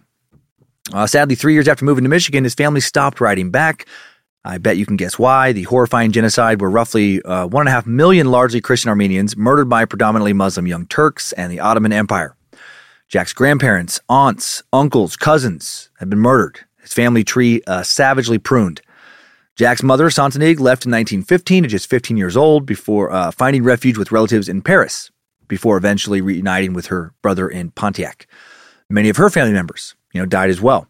Uh, Levon and Santanig met through the Armenian community in their new city, where they married, began their family. The couple had a daughter, Margaret, in 1926, followed by son Murad, Jacob, Dr. K, and then their third and last child was Flora.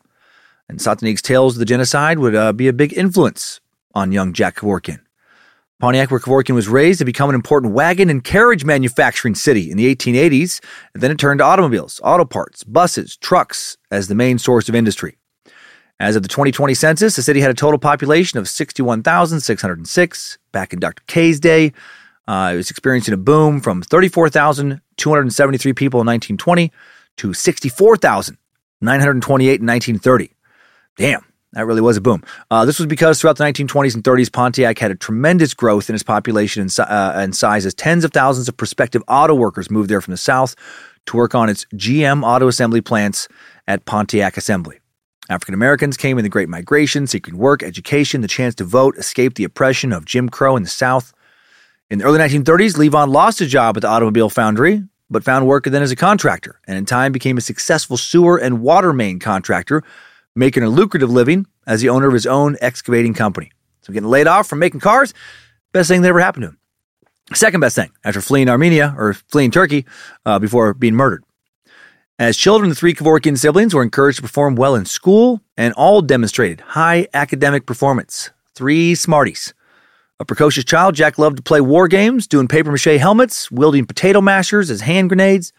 An empty lot across from the local hospital became his uh, uh, Belleau Woods, uh, Vimy Ridge, Verdun, battlefields of the Great War. I'm guessing he fantasized a lot about killing Turks as well. Uh, Levon and Santanig raised Jack and his two sisters to have everything that they had lost. And in their nightly stories, you know, they kept the old ghosts alive. When not in the trenches or on the death march, Jack memorized baseball stats. Hell yeah, same. Also drew cartoons. Me too. Uh, also invented limericks and taught himself German and Japanese. M- me not. Nope, I stopped doodling and memorizing ERAs and home run totals. So he was smarter than me growing up. So what? Excuse me. He stripped uh, wood from abandoned houses to build bonfires where he roasted potatoes until hot. Black peels of charcoal flaked off of them. I also did not do that. Uh, that was a taste that would never leave him. Uh, in later years, when uh, Kevorkian had no fixed address, friends who put him up would notice that he would often use their fireplaces to make himself dinner, which is fucking weird. What a funny quirk. I've never known anyone to cook in a fireplace.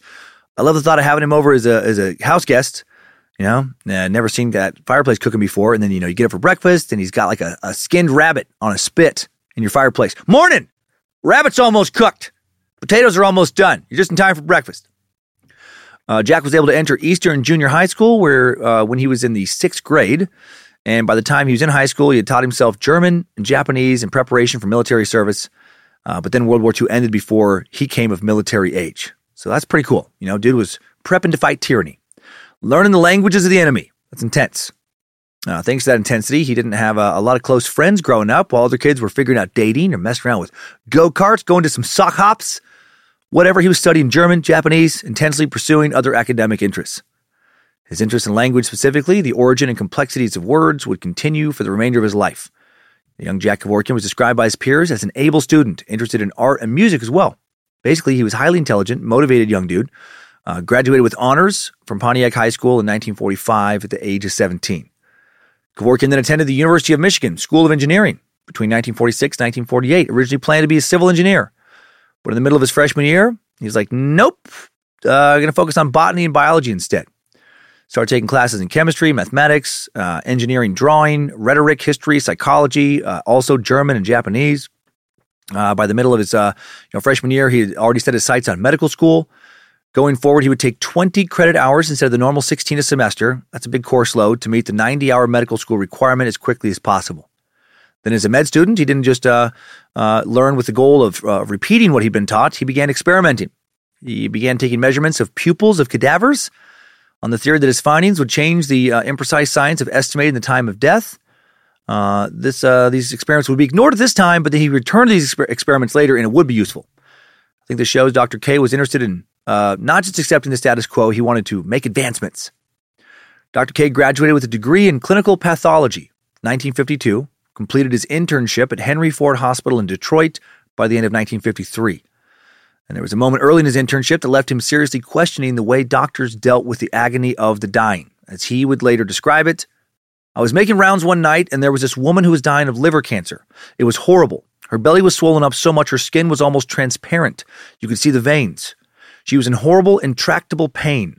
Looked like she was pleading for death with her eyes, but we couldn't give her that. We had to keep her going, prolonging the agony. It was cruel and barbaric.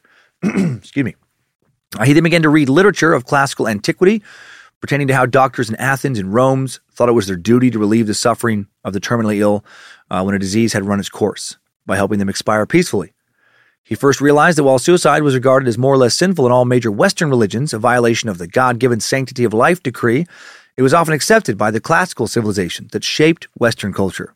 To Kevorkian, that was a big sign that ethics were in part a matter of time and place right? And the ethical opinion could be reframed as something cruel, like the woman with liver cancer.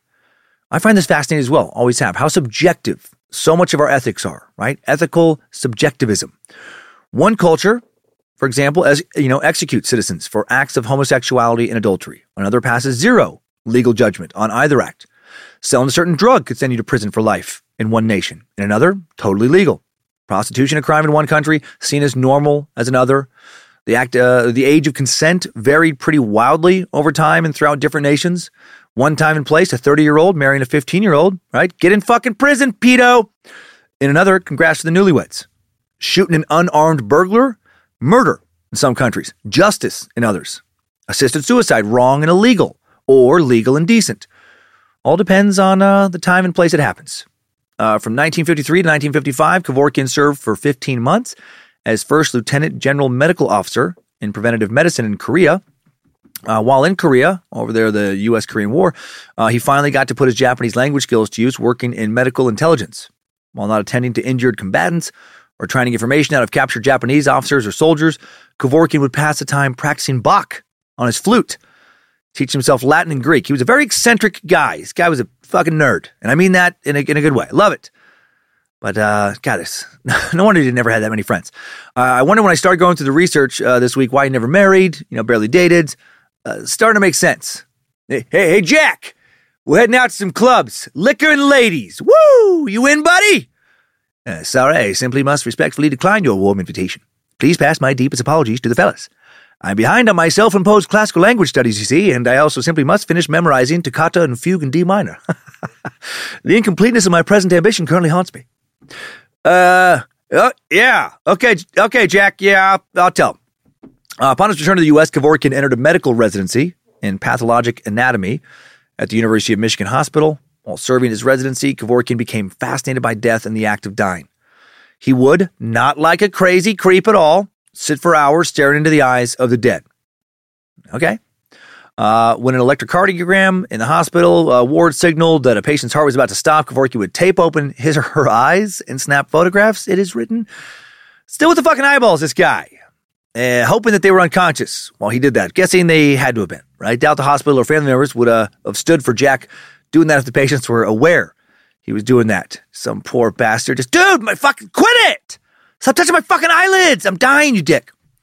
Uh, Kevorkian captured the retina's color over time as it shifted through pale orange red, then yellow, then finally gray. And his findings, invaluable for medical examiners looking to determine time of death, after the fact, uh, were published in a scholarly article in the American Journal of Pathology. It was back at this time, long before he became the face of assisted suicide, that Kevorkian's colleagues took to calling him Dr. Death. Uh, Dr. Death's research soon took him deep into the University of Michigan's library, where he was thrilled to discover that 13th century Armenian physicians had performed medical experiments on criminals condemned to execution. For Kevorkian, vivisection, dissecting something while still alive, not a breach of medical ethics. Wow. Flashbacks now of the uh, Unit 731 episode and World War II era Jap- uh, Japan's heinous medical experimentation. Right? They uh, they tried some vivisections, as did the uh, Nazi doctors. Uh, the way Jack thought the re- revelatory investigation of those condemned bodies furthered the development of medicines that would save lives in the future. And that made the torture all worth it. He was definitely a greater good guy. Uh, he felt that convicts had contributed enormously to the store of human knowledge, and their deaths had therefore not been meaningless. And he's right, but you can see uh, probably how this uh, use of this kind of greater good argument to justify a lot of things that are helpful for society overall uh, are also pretty evil for the people being sacrificed. Right? It makes me think about like a uh, climate change, right? The destruction of the Amazon, centuries of environmental damage thanks to industrial pollutants, uh, the collective carbon emissions of billions of us meat sacks and all of our uh, vehicles and factories. You know, eventually, unless we change the course we're on, I mean, we will make the planet unlivable at some point. That is what all the best scientists are saying. Uh, what is the best, most direct way to avoid that? Well, I would argue it's uh, to kill billions of people. Right? If we kept the smartest people, the tech and industrial innovators also kept enough workers to keep manufacturing going for those who remained, but got rid of, say, I don't know, seven or so billion other people, uh, not needed to maintain the quality of life for the roughly one billion remaining people, and maybe then imposed a family limit of no more than three kids for any couple, you know, the world would quickly be much cleaner. So much food for everyone who remained, uh, just enough tech and industry, especially once, you know, we get robots going to do everything from repair and fly planes to uh, plant and harvest food. It would be overall maybe the closest humanity has ever had to a utopia. But, you know, 7 billion innocent people have to fucking be murdered in cold blood for that. Uh, doing what would be best for the planet overall, perhaps the best thing for humanity's future, would require an event that would make, comparatively, in terms of total lives lost, the Holocaust pale in comparison to the evilness of this event. So, you know, uh, the greater good argument, ah, it's a, it's a tricky one. Uh, 1956, still focused on death, Kevorkian began writing on the death penalty and the participation of prisoners in clinical research. Inspired by research to describe medical experiments the ancient Greeks conducted on Egyptian criminals, Kevorkian formulated the idea that similar modern experiments could not only save valuable research dollars, but also provide a glimpse into the anatomy of the criminal mind. Oh boy. Kevorkian insisted that he was personally opposed to the death penalty, but if the state was going to be in the business of taking human lives, costing taxpayers millions of dollars every year, those deaths ought to be in the service of life. Instead of the electric chair, the gas chamber, or the firing squad, he proposed that a convict would be put under, then, while unconscious, can't feel any of this, their body, particularly their brain, would be, you know, experimented on. And then their uh, organs would be carefully harvested for transplant surgeries. Finally, you know, death would come via a, a lethal dose of anesthesia. Kevorkian even visited the Ohio Penitentiary to canvass a group of prisoners to get their thoughts on this exact proposal. Dude had balls. How do you feel about me fucking, you know, cutting you, cutting you up, uh, experiment on you when you're still alive? Uh, both, most inmates were appalled, but a few saw in his idea the possibility of atoning for the unforgivable mistakes they had made, right? Some atonement here. As the first man he interviewed later articulated in a letter, it would help me think that I didn't succeed in making a total mess of my life, that I may have helped someone, somewhere, sometime. And I gotta say, uh, I actually like this idea. Hear, hear me out. Right? I mean, if the prisoner being killed doesn't feel any more pain than they would being given, say, a lethal injection, why not experiment? I mean, seriously, a valuable medical insight could be gained. I know it seems cringy, like something out of a fucking Saw movie, some uh, hostile torture porn movie, Nazi documentary or something. But take emotions out of it and logically, I think this is great. But as you can imagine, this idea does not gain serious traction politically. The voting public, too many of them, uh, just too squeamish to support something like this. It doesn't seem decent. 1958, Dr. K advocated his view in a paper presented to the American Association for the Advancement of Science. Now his nickname of Dr. Death really starts to catch on. And some minor media attention results in his ejection from the University of Michigan medical residency program. The first of many times, the fellow medical community would be like, yeah, let's put some distance between us and him. From 1959 to 1960, Dr. Kevorkian finishes uh, his residency at Pontiac General Hospital now. While still in Pontiac, Kevorkian hears about Russian experiments transfusing blood from fresh corpses into living patients performed by a team of Soviet researchers. And he enlists the help of his friend and medical lab tech, Neil Nicol, his friend for life, to simulate these same experiments. Oh boy, Neil would uh, be his like madcap medical collaborator for years. He was played by John Goodman in the HBO film about Kevorkian. You don't know Jack. Uh, Jack played by Al Pacino. Uh, the results of their blood transfusions from the dead experiments uh, actually really successful. Kevorkian believed the procedure could help save lives on the battlefield. I agree. If blood from a bank was unavailable, doctors could transfuse the blood of a corpse into an injured soldier. Kevorkian's method was to remove the blood from the corpse via the neck within six hours of death, a death that would have to be sudden and unexpected, such as one from combat to avoid post mortem clotting. The dead would be held at a 30 degree angle, drawing the blood through standard equipment. The blood in Kevorkian's experiments thoroughly tested to be a matching type, free of disease, clean for transfusion. When the uh, perfect test subject, a 30 year old heart attack victim, turned up at the hospital, good old Neil volunteered to be Kevorkian's guinea pig. He lay down on the floor next to the deceased while Kevorkian connected a syringe. God, this is so wild. A syringe pump and a tube from the dead man's jugular vein directly into Neil's arm. After receiving uh, 400 cc of blood, Neil felt fine.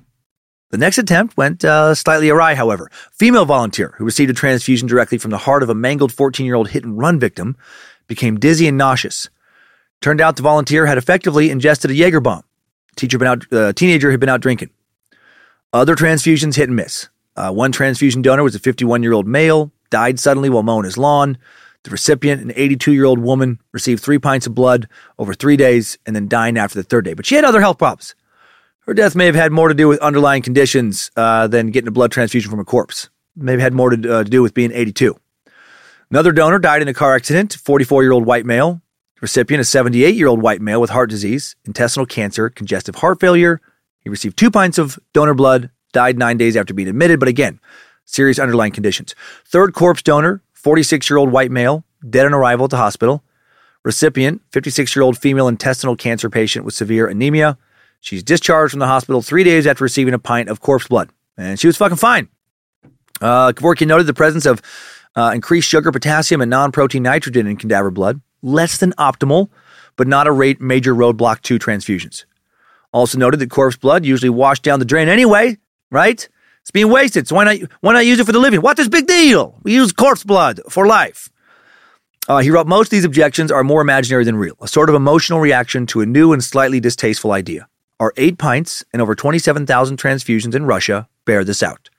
Not a single hint of a reaction or other ill effect was observed by us personally uh, on very close clinical observation, despite the fact that two of the patients were already moribund and very toxic, and none of the four had any anti allergic therapy.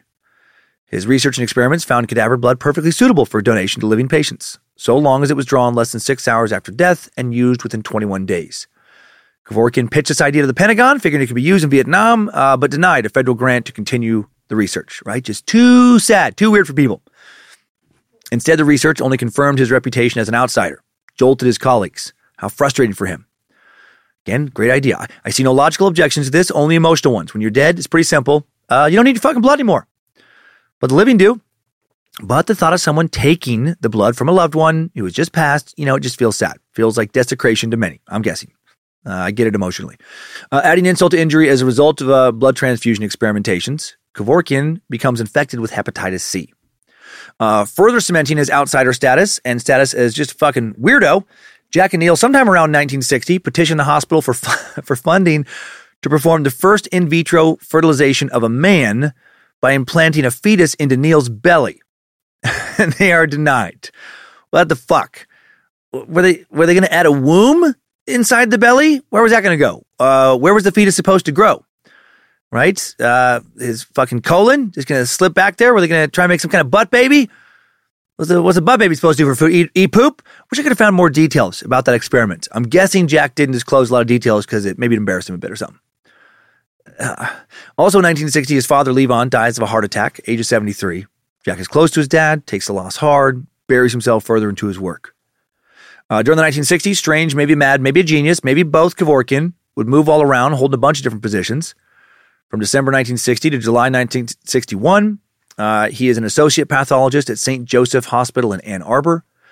From 1961 to 1966, an associate pathologist at Pontiac General Hospital. As far as I know, he did not ask for permission to make a butt baby from either hospital. Uh, he did conduct more corpse blood transfusions, though. He's also published articles. 1966 publication is titled Beyond Any Kind of God, and he would write Dreamless sleep entails absolute nothingness, which we crave and know to be indispensable. It is an experience which affords us the unique opportunity to begin to know the inscrutable essence of absolute non existence, which rules out any implication of transfer or transformation or transition from this world to any other world or to anywhere, anything, or anyone else. There could be no heaven, hell, purgatory, paradise, nirvana, moksha, or reincarnation, and no God. Uh, I don't know about this. Not sure that dreamless sleep is the best evidence for a lack of existence of a higher power or uh, next plane of existence, but okay. Uh, his frustration with the religious right becoming more and more clear, I think, here. Right? He had no use for religion, nor for any arguments based in religion, and a lot of those arguments were used against his work over and over. Uh, this from 1960, or then from 1967 to 1969, he served as the medical director at the Medical Diagnostic Center in Southfield, Michigan, another suburb of Detroit, not far from Pontiac. Also in the mid 60s, his mom is diagnosed with advanced abdominal cancer.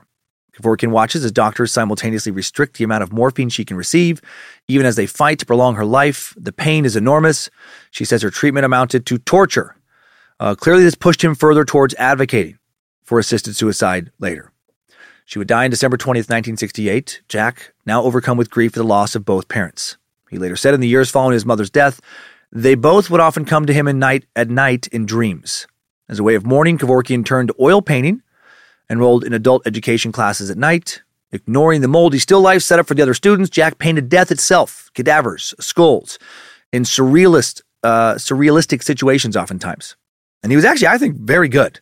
You can look up his stuff, create stuff that would look great on the set of Scared to Death. Uh, he would often listen to Handel's Messiah as he worked. He gets very obsessed with this.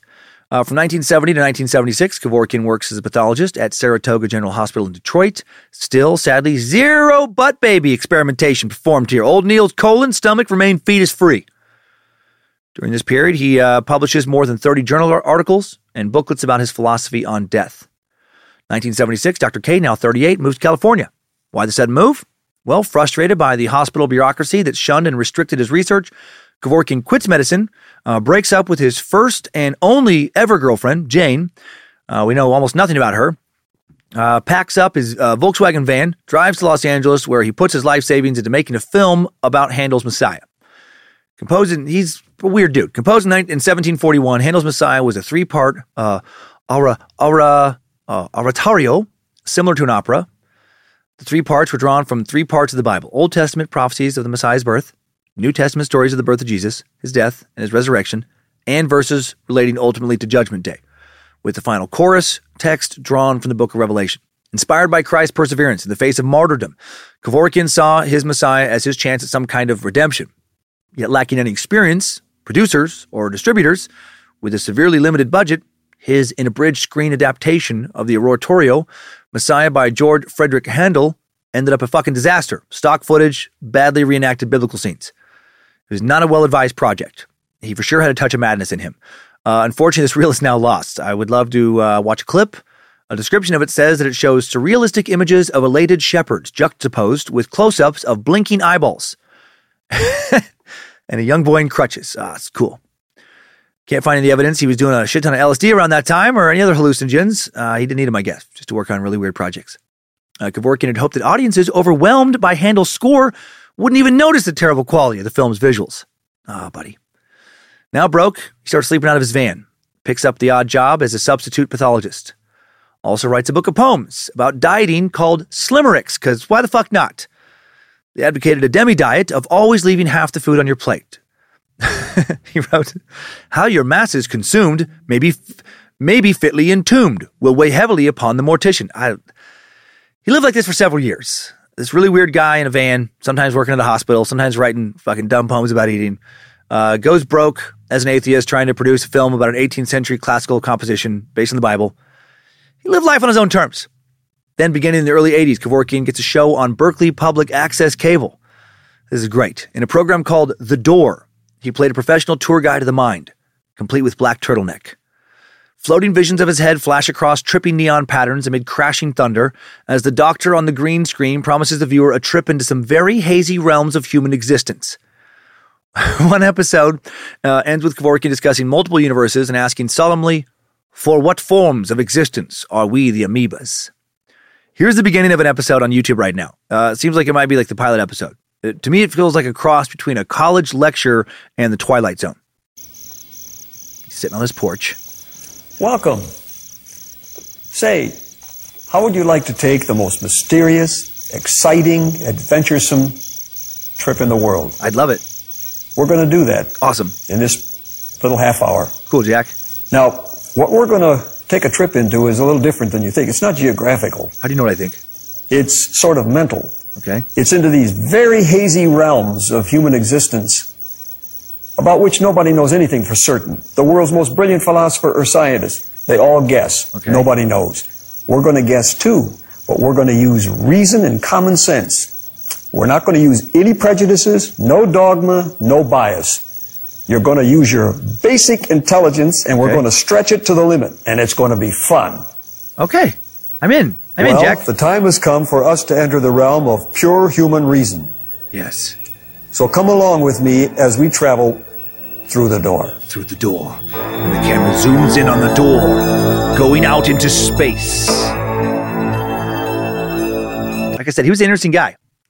Uh, I wish he would have snapped on that thing. You know, why are we here? Why, why are we doing this? Well, uh, because of the, the fucking moralists in Michigan running the goddamn hospital wouldn't let me put one fucking butt baby in Neil. God damn it. Didn't I prove myself? I helped so many patients. All I want, all I want is a little corpse blood and fucking one butt baby for my friend to see what kind of monster we can make. But they won't give me any funding. That would have been fun. Uh, 1984. Prompted by the growing number of executions in the U.S., Kevorkian advocates an idea we already talked about earlier, giving death row inmates a choice to donate their organs, die by anesthesia, rather than poison gas or the electric chair. He's invited to brief members of the California legislator, uh, legislature on a bill that would enable prisoner, prisoners to have this choice. His actions receive the attention of the media. Now he becomes involved in the growing national debate on dying with dignity. Following a dispute with a chief pathologist, Kevorkian will claim his career was doomed by phys- physicians who feared his radical ideas. And that was sort of true. The only venue that would uh, publish his musings was an Israeli journal called Medicine and Law at this time.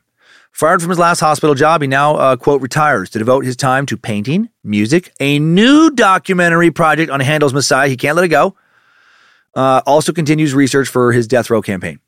Now 57, he's living off his savings. Uh, he had quite a bit, even though he'd lost it all, you know, earlier with that first Messiah project. He was super frugal. Uh, he lived either in a van or in a small studio apartment, owned very little, bought his clothes uh, from thrift shops, only wanted to work on art, music, and death research.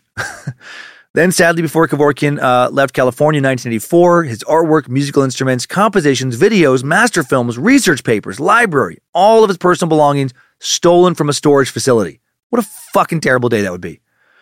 Uh, Kevorkian would not paint again until 1993, where he, when he'd recreate some of his 18 pieces of stolen art. Uh, what he focused on instead was now, finally, bud babies. 1985, he's finally able to impregnate his buddy Neil Nicol's Colon with the fetus. Somehow, Neil is able to bring that baby to term. And in late 1985, that baby would be put up for adoption, and her name would be, you've probably heard of her, Emily Blunt. Yes, that Emily Blunt from the Quiet Place movies, The Devil Wears Prada, so much more. Uh, John Krasinski's wife. She is Dr. Death's and Neil's butt baby. Look it up! Anything is possible when you sell your soul to the Illuminati. No, I'm kidding. Blunt was born in 1983. Uh, no, of course that's nonsense. Uh, I actually quite like uh, Emily Blunt. It's just funny to me that someone so talented and ridiculously attractive could have started off as a butt baby. Kevorkian returned to Michigan in 1985. That's what really happened in 1985. After putting Emily Butt Baby Blonde up for adoption. No, uh, he did return. And he moved into a small apartment in Royal Oak, where he then wrote a comprehensive history of experiments on executed humans, as one does, uh, which was published in the Journal of the National Medical Association. I fucking love how weird this guy was. Uh, hey, Jack, you want to come out and have a drink with us, buddy? no, uh, no time, fellas. Sorry, I, I, I, have to finish my comprehensive history of experiments on executed humans. If I, if I can't finish this, I will never get my Handel's Messiah project completed. Also, I just realized I'm making fun of him for dedicating his life to researching weird shit when I am the guy who regularly turns down social plans to research people like Dr. Death. Hello, pot making fun of kettle. 1986. Jack discovered a way to expand his death row proposal when he learned that doctors in the Netherlands were help- helping people die by lethal injection. He decides to go check it out himself. During the summer of 1987, Kevorkian visits Netherlands, where he studies techniques that allowed Dutch physicians to assist in the suicides of the terminally ill without interference from legal authorities. In the Netherlands, he meets Dr. Pieter Admiraal, a leading anesthesiologist whose underground work would later lead to the full legalization of voluntary euthanasia in the Netherlands in 2000. And Dr. Admiraal told Kevorkian straight up that experimenting on the bodies of convicts was insane. I'm still for it. I mean, do they volunteer? Come on, they're dying anyway. Not because they're convicts, convicts, but anyone should be able to volunteer for that. But you know, I don't know. Maybe I'm insane too. I I have uh, you know uh, heard a lot of feedback in that regard from family and friends, uh, and sometimes fans. Dr. Admiraal also convinced Dr. Kevorkian that the best way to cheat death was to help people take control of their own endings. Dr. Kevorkian doubles down on his death focus, gets to writing more right to die articles in 1988 uh, were almost never published. By 1999, most American medical journals were rejecting Dr. K's increasingly controversial articles. Few people were paying attention to him, so he tries a new approach. He begins writing new articles, this time about self administered euthanasia, or medicide, as he called physician assisted suicide. He was inspired by a Detroit area man named David Rivlin, 38 year old, paralyzed in 1971 at the age of 19 in a surfing accident that severed his, severed his spine. David had struggled bravely to make an independent, wheelchair bound life for himself until a failed spinal operation now left him further paralyzed. Confined now to a nursing home bed, unable to breathe without a respirator tube down his throat, artificially inflating and deflating his lungs. He's completely paralyzed. He was facing 20 or 30 more years of life as, how he saw it, a gasping, immobile head on a completely paralyzed, immobile body. And he decided he wanted to die. David knew that he literally couldn't do it himself. He begged his nursing home doctors to help him. They refused, unwilling to risk liability and controversy, which led Rivlin to make a public appeal in a Detroit newspaper for some doctor, any doctor, to come forward, help him carry out his final wish. Kevorkian responded. He decided what Rivlin needed was a way of pulling the plug on himself by himself. Rivlin was still able to manipulate a stick held in his teeth. If Kevorkian could create a device with a hair trigger button that Rivlin could push with this stick, he could give the ex surfer the ability to end his life with what he considered dignity. This whole business would fall into a legal and ethical gray area, somewhere between what medical ethicists call passive euthanasia and active euthanasia. Passive euthanasia, which was sanctioned in carefully limited circumstances by the American Medical Association's Council on Medical and Judicial Affairs, involves a doctor withdrawing or withholding life saving or life sustaining technology from a patient such as respirators that artificially keep uh, you know, lungs going, feeding tubes that prolong a persistent vegetative state in a patient who would die otherwise. Essentially, passive euthanasia is a doctor merely stepping out of the way of a natural course of one's death. But active euthanasia involves a doctor stepping in to cause death, say through lethal injection. And active euthanasia nationwide at that time vehemently condemned by the American Medical Association and most medical ethicists. Still, Kevorkian created a machine he called the Thanatron, named after the Marvel supervillain Thanos. Thanos, right? Genocidal warlord from Titan. Uh, I think it's Thanos, who wanted to bring stability to the universe by wiping out half of all life at every level through arranging the Infinity Stones into the Infinity Gauntlet, snapping his fingers. He did do that, but the Avengers, you know, go back in time and you know they stop him. Or maybe Kevorkian called his machine Thanatron because that is Greek for instrument of death. Probably that. Uh, he assembled it out of forty-five dollars worth of material. Some sources say thirty bucks from the Salvation Army. So, from essentially a discarded erector set, some old toys and bits of jewelry, he figures out how to create uh, death with the press of a button. Even if you hate that he did this, I mean, fucking points for creativity and resourcefulness. Uh, three bottles suspended from a rickety beam, one filled with a saline solution to open a patient's veins, another with barbiturates for sedation, a third with potassium chloride to stop the heart. After the doctor connected the patient to an IV, he or she would pull a chain on the device to start the lethal medications flowing. He called it his Rube Goldberg suicide device. That's a solid reference. Uh, Rube Goldberg machine, named after American cartoonist Rube Goldberg, is a chain reaction type machine or contraption intentionally designed to perform a simple task in an indirect and overly complicated way. Uh, Rube worked as a cartoonist from 1907 all the way to 1963, uh, drawing a lot of stuff like that. Kevorkian's Thanatron uh, allowed the patient to administer the dose themselves, handing over the act of suicide to the individual, if only in a nominal way, because the doctor would still have to provide the materials to make it work. So was that passive or active? A little bit of both.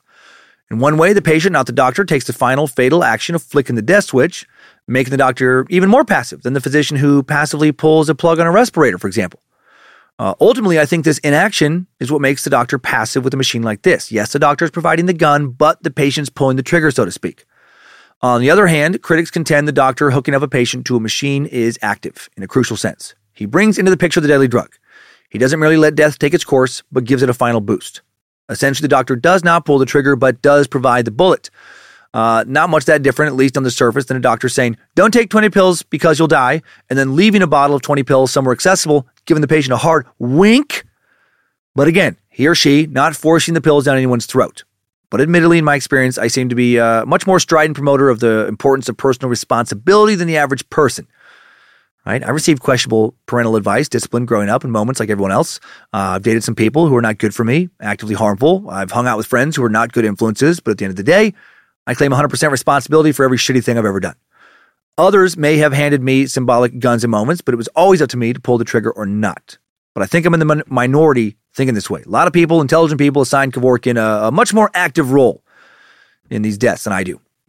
In an article published in the American Journal of Forensic Psychiatry, Kevorkian outlined guidelines for this assisted suicide. Eligibility limited to those who are mentally sound and unwavering, incurably ill, and unbearably suffering, using placeholder names like Wanda End It All and We'll Be Ready. Ah, I see what he did there.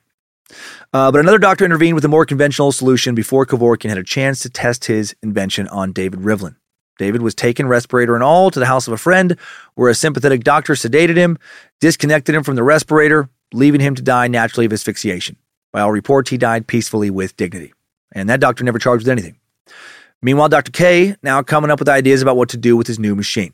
After years of rejection from national medical journals, media outlets, Kevorkian becomes the focus of national attention for his machine and his proposal to set up uh, obitoriums, death clinics, basically, where or, or bit uh, obitutoriums, obitoriums, it's a made up word, uh, where doctors could help the terminally ill and end their lives.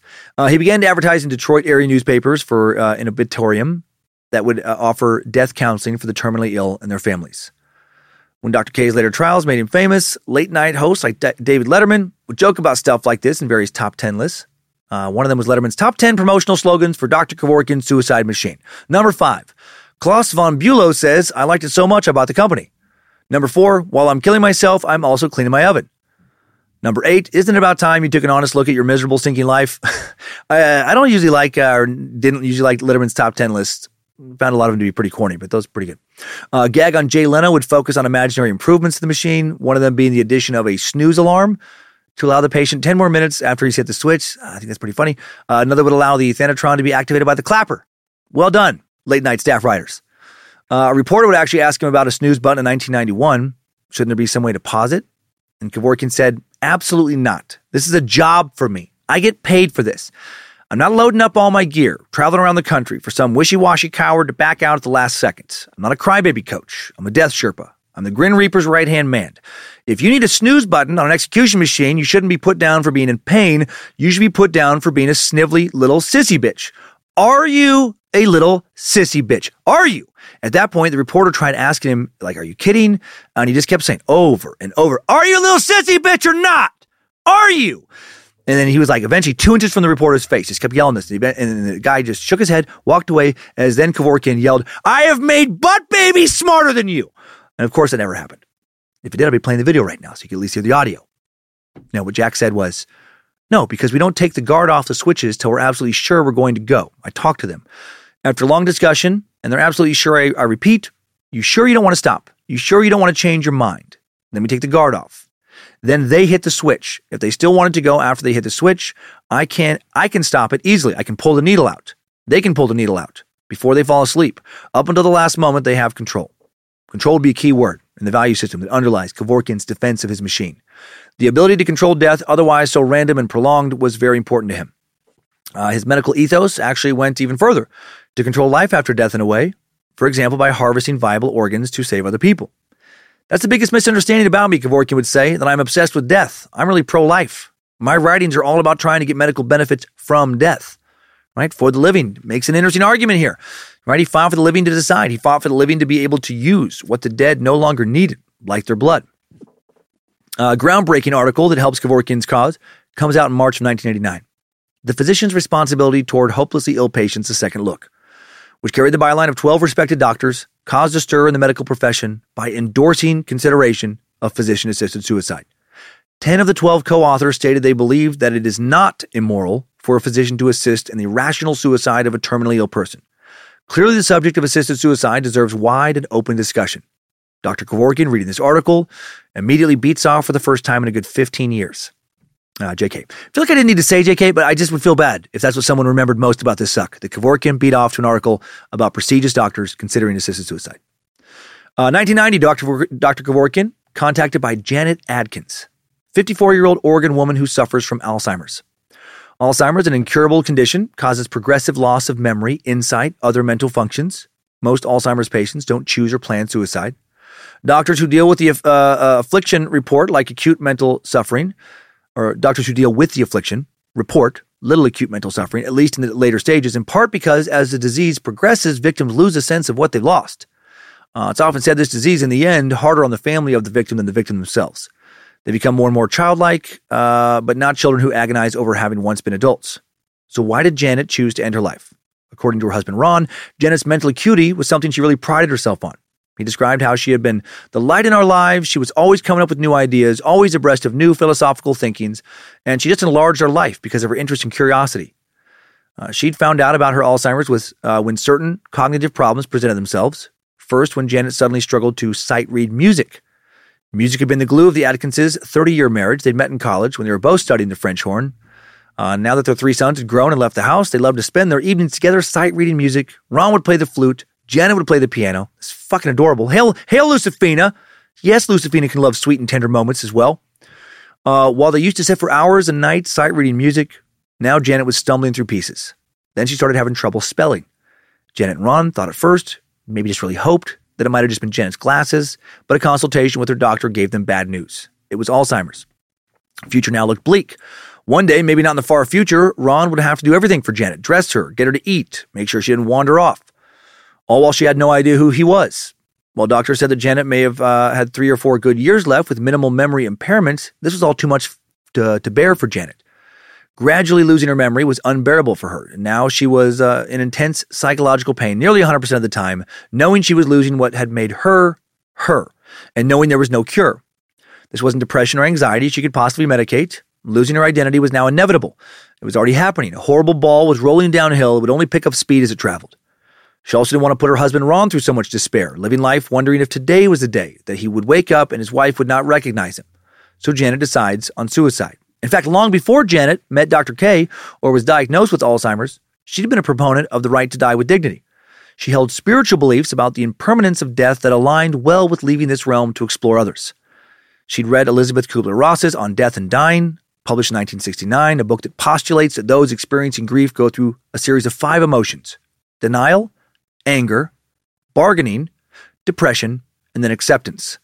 She also read the uh, Bhagavad uh, Gita, the Hindu scripture that translates to the song by God. She believed in reincarnation. Life is a stepping stone in the process of existence. Uh, and now more on Kubler Ross. We mentioned exploring her earlier, this author. Like Kevorkian, she added a lot to the national discussion to death. Also, like Kevorkian, she had some crazy ideas. This is actually my favorite part of the episode coming up. Uh, she had ideas crazier, maybe in some ways, than putting a fetus in your in your guy friend's body so he could have a bud baby. I really hope. his buddy Neil Nicol had a uterus, by the way, that Jackson never mentioned. Somehow implanted. I don't know what the fuck was going on there. Anyway, this sidebar on Kubler Ross, well worth the ride. Elisabeth Kubler Ross, who wrote On Death and Dying, was a pioneer in studying the terminally ill. After several near death experiences in her own childhood, She worked as a lab assistant for refugees in Zurich at only 13 years old during World War II.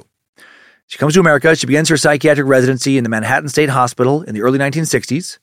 Uh, began her career working to create treatment for those who were schizophrenic, along with those who faced the title hopeless patient, a term used at that time to uh, reference terminally ill patients. These treatment programs worked to restore the patient's sense of dignity and self respect.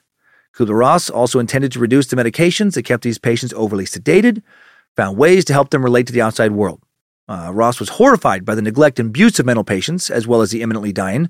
Uh, she found that patients were often treated with little care or completely ignored. In 1962, she accepted a position at the University of Colorado School of Medicine.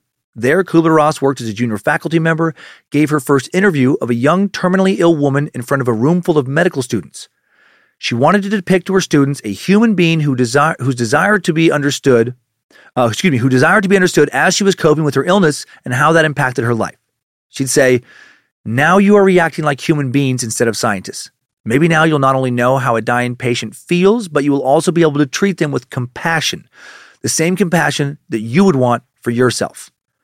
During the 1970s, Kubler Ross became the champion of the worldwide hospice movement, the growth of end of life care facilities. She traveled over 20 countries, six continents, initiating various hospice and palliative care programs. I mean, she did a lot of great shit. Then in 1977, uh, she and her husband bought 40 acres of land in Escondido, California, near San Diego where she found, founded uh, Shanti Nilaya, Home of Peace, a healing center for the dying and their families. And here her studies take a fucking weird turn. In the late 70s, after interviewing thousands of patients who had died and been resuscitated, Elisabeth Kubler Ross becomes very interested in out of body experiences, mediums, spiritualism, other ways of contacting the dead. She starts housing life, death, and transition workshops around the country and abroad attracting hundreds of people, most of them facing imminent death, their families, and medical professionals who work with the dying. And this led to criticism. First, she began to offer in her workshops for the dying a grain of hope. There is no death, she said, only life after life, a happy existence in which all the physical ailments and mental problems of the body disappear. I believe this probably happens too, but like 90% believe it, right? Uh, I don't think I can ever believe it 100% because, you know, I haven't been dead yet. And I haven't met anyone who's been dead, like dead, dead. Not for a few minutes dead. You know, I'm talking like for a few hours of days. If someone I know comes back as a zombie after at least a couple days of being dead and is like, there's another realm. Well, now I'm up to 100% and probably scared. Elisabeth Kubler Ross couldn't know what she was saying with 100% certainty, but she said it anyway. Uh, her message was some critics noted the same kind of hope that many organized religions have offered man for centuries, right? This message added considerably to the popularity of her workshops for the dying, according to her aides. Uh, second, she raised scientific skepticism with her statements uh, that she had encountered materialized supernatural spirits and had given names to four of these spirits Mario, Anka, Salem, and Willie. Pretty sweet names for ghosts. It's a me, Mario, a bua, a bua, aren't you scared? Aye, they're shaking in their wee breeches, Mario, terrified of the ghost of Willie. Uh, Kubler Ross said she believed that she had lived in the time of Jesus under the name of Isabel. Cool story, bro. Um, when she got criticism for this, she said that her critics would eventually see her as the prophet she was. Oh, here we go! 1976, uh, this prophet meets Jay Barham, former Arkansas sharecropper who worked for 18 years for, this story gets weirder, for a San Diego airplane manufacturer before he formed the Church of the Facet of Divinity in 1975. Kubler Ross would say uh, that Jay Barham had healing powers now and the ability to commute with, uh, communicate with spirits. And this would lead to so fucking one of the, oh my God, this is so weird. Quite a scandal. Jane Elizabeth developed a therapy program for a new center now to the tune of 220, 20, 220 bucks for a four day session. Sessions included screaming, pounding of rubber hoses on wooden blocks, occasional super therapeutic physical activity of other kinds. Uh, so much wackadoodle happening now. It's getting get so much weirder. Then you could also get an invite to a really uh, peculiar show of Jay's. Barham regularly conducted seances in which he acted as a medium to communicate with what he called afterlife entities. It's me! It's Mario! Uh, claiming he could channel the spirits of the departed and summon ethereal entities. Jay encouraged church members not just to talk to entities, but to literally fuck them. It's it's me, sit on my dick, it's Mario, get to the Mario, ghost dick. Not kidding. He encouraged church members to engage in sexual relations with the spirits, and some did. Many of these sessions, former female members the group uh, of the group asserted, uh, as they would assert later, they were instructed to enter a side room where they were joined a few minutes later in the dark by an unclothed man who talked convincingly of being an afterlife entity. The entity, they asserted, then proceeded to convince the women that they should engage in sex with him. And most conceded that they did. Then other women would be inspired to fuck Jay, who was pretending to be this ghost. What? Is this rape? I'm not sure what the fuck this is. It's got it should be a crime of some sort, right? If you consent to fuck a ghost, and then the ghost is like, you know, uh, boo, you just got trick dicked. I'm a real guy. Aren't you a victim of some kind of sexual assault? I think yes, because that's not what you signed up for. This is so fucking weird it makes my head hurt. Former members said that several male members in the group now start to complain that no female entities are participating in them, right? Of course they do. It's no fair. How come you get all the ghost dick, but we get like no ghost puss? Boo! And not the ghost kind of boo either. Bring out the ghost puss. Barham now asks female members if they wouldn't mind playing the role of fuck spirits, and some of them agree. so now these guys are being uh, trick raped, I guess. Every time I think I've fucking heard it all, we come across something like this. Uh, eventually, there are rumors, of course, that Barham is tricking members of the Church of the Fast Divinity to, to fuck him because he is. That's exactly what he's doing. Kubler Ross's friend Deanna Edwards uh, was invited to attend a service to ascertain whether these allegations are true or not. She finds she finds Barham naked and wearing only a turban. Uh, when she uh, uh, unexpectedly uh, pulls masking tape off a light switch and flicks on the light. Jesus Christ. He's covering a light switch with masking tape and then just walking around with a turban and a boner in the dark. Boo! Oh, boo! Get on my ghost stick. And this works. Uh, man, the world has never had a shortage of con artists or fools for them to con. In an interview after the scandal, Mr. Barham says he knew that several women had alleged that he had posed as an afterlife figure, but he insisted he had never engaged in sex with any of them. Come on! He was just walking around naked with a heart on, minding his own business, and it's Mario is doing the fucking. Uh, no one has ever come up to me and said, Hey, I had sex with an entity, he said, but added, it wouldn't surprise him if they had. I have no firsthand knowledge of it, he's continued, but I will say, I will say this. The entities have, you know, said with us that, yeah, it's possible if they can clone a physical body in its totality, then it is totally functional and they are capable of being intimate or having intercourse. And they also told us that if there was a value in it to that person and it would be a positive experience psychologically, physically, emotionally, spiritually, then yeah, they would not hesitate. I love these fucking Friday saying shit like this to investigators. Despite uh, being caught almost red dicked after this accusation of sexual misconduct, Kubler Ross protects him for another year, saying the allegations are made by vengeful detractors, right? Defectors. Uh, then she announces, though, the ending of her association with Jay uh, Barham in her Shanti Nilaya newsletter, June 7th, 1981 What the fuck is happening here? Luckily, not long after this, she changes her focus away from Ghost Stick to working for AIDS patients in, in an advocacy role and regains some of her earlier champion of good causes credibility. Not all. once, once you go Ghost Stick Clinic, you can't be taken totally seriously ever again. And then she lives until 2004. I told you that little sidebar was worth it. Jesus Christ. How could I not dip into some Ghost Stick? Back to the main story now. Uh, the work of Elisabeth Kubler Ross had a big impact on Alzheimer's victim Janet Adkins. Like Kubler Ross, she'd gotten interested in spiritualism, not quite to the ghostic level, but quite a bit.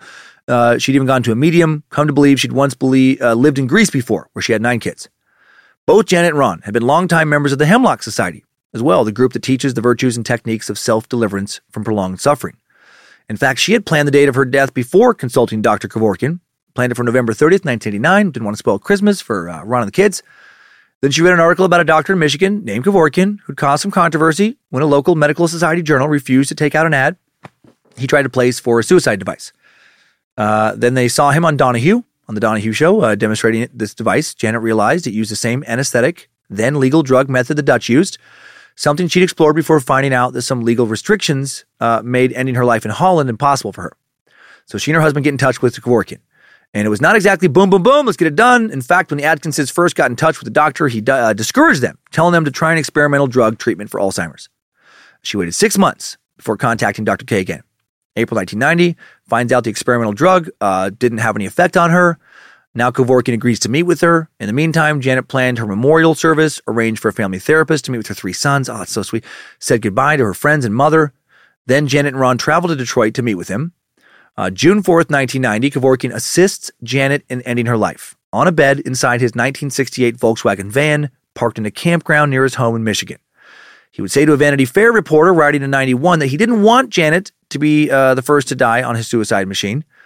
He had thought that the ideal test case would be a terminally ill cancer patient, that Janet's mental anguish, as opposed to physical anguish, made it so that she wasn't the right person to demonstrate his machine to the world. Uh, that was why he'd encourage her to go through with experimental treatment. And he hadn't wanted their meeting to take place the way it did, where it did. He knew it would look bad, even creepy.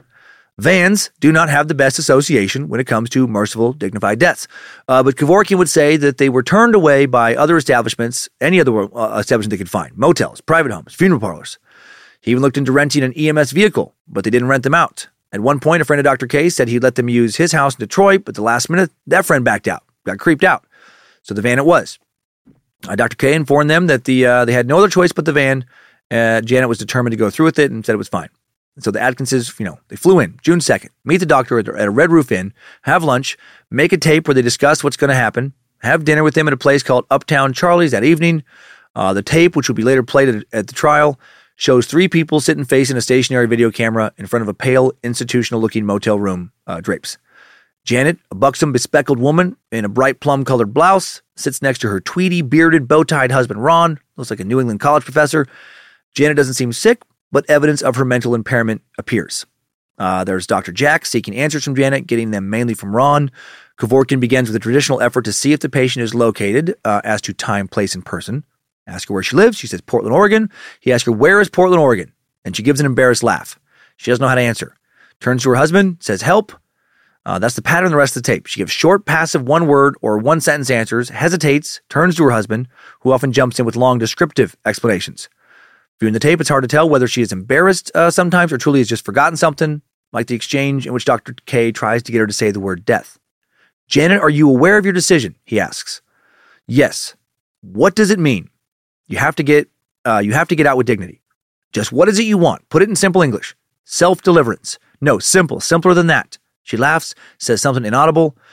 Do you want to go on? No, I don't want to go on. What does that mean? The end of my life. What's the word for that? Euthanasia. No, what's the word for the end of life? You're dead. All right, is that what you wish? Yes. After their dinner at Uptown Charlie's, they say goodnight after making the following plan. The Adkinses would have a final day together for sightseeing, June 3rd, then say goodbye to each other. Man, so sad.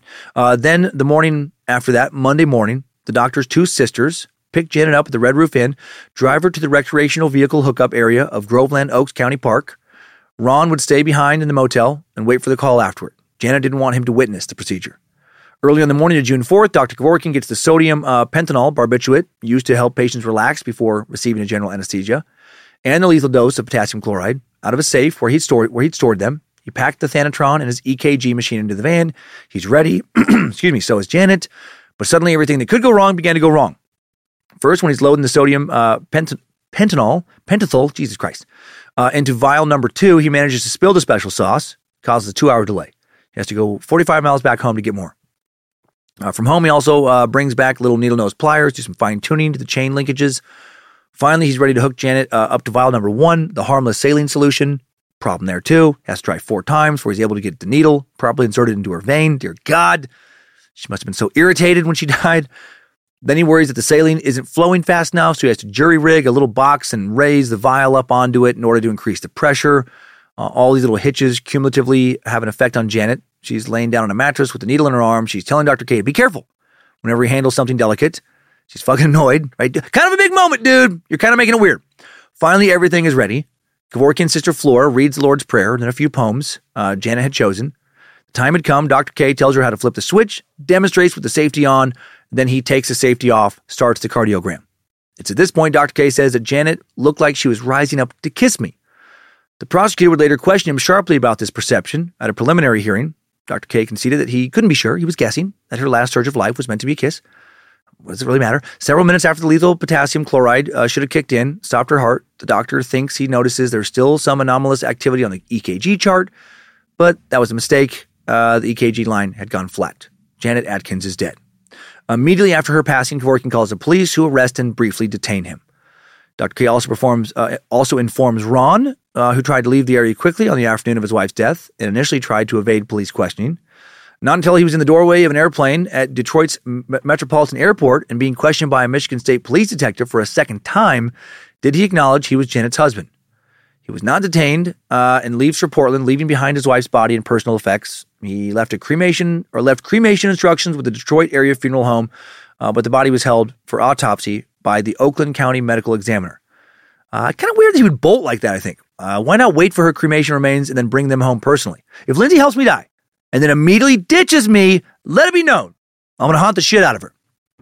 Uh, Ron Adkins and uh, two of his sons then hold a news conference in Portland, read the suicide note Mrs. Adkins had prepared. After the Adkins story reaches the media, Kevorkian becomes a national celebrity, right? Dr. Death, big news. And he'd become more infamous with his subsequent trial. June 8, 1990, Oakland County Circuit Judge Alice Gilbert issues a preliminary injunction barring Kevorkian from uh, uh, assisting any further suicides in the state. At the same time, the county prosecutor charges him with murder. Kevorkian retains the flamboyant and iconoclastic plaintiff's attorney, Geoffrey Fieger, to defend him. At the time, Kevorkian was living in a one bedroom rental over a florist shop where he spent his time outside of making a little money consulting on death, on articles uh, uh, for European medical journals under titles such as uh, writing these articles such as a comprehensive bioethical code for the medical exploitation of humans facing imminent and unavoidable death. My God. Uh, he didn't care too much for creature comforts, not even fancy food. Mostly lived on heavily salted french fries. He would live until the age of 83 and be skinny and have lots of energy. God damn it, eating fucking heavily salted french fries. Motherfucker. I put on a few pounds if I just look at some french fries now. Uh, December 12th, 1990. District Court Judge Gerald McNally dismisses the murder charges against Kevorkian due to Michigan's indecisive stance on physician assisted suicide.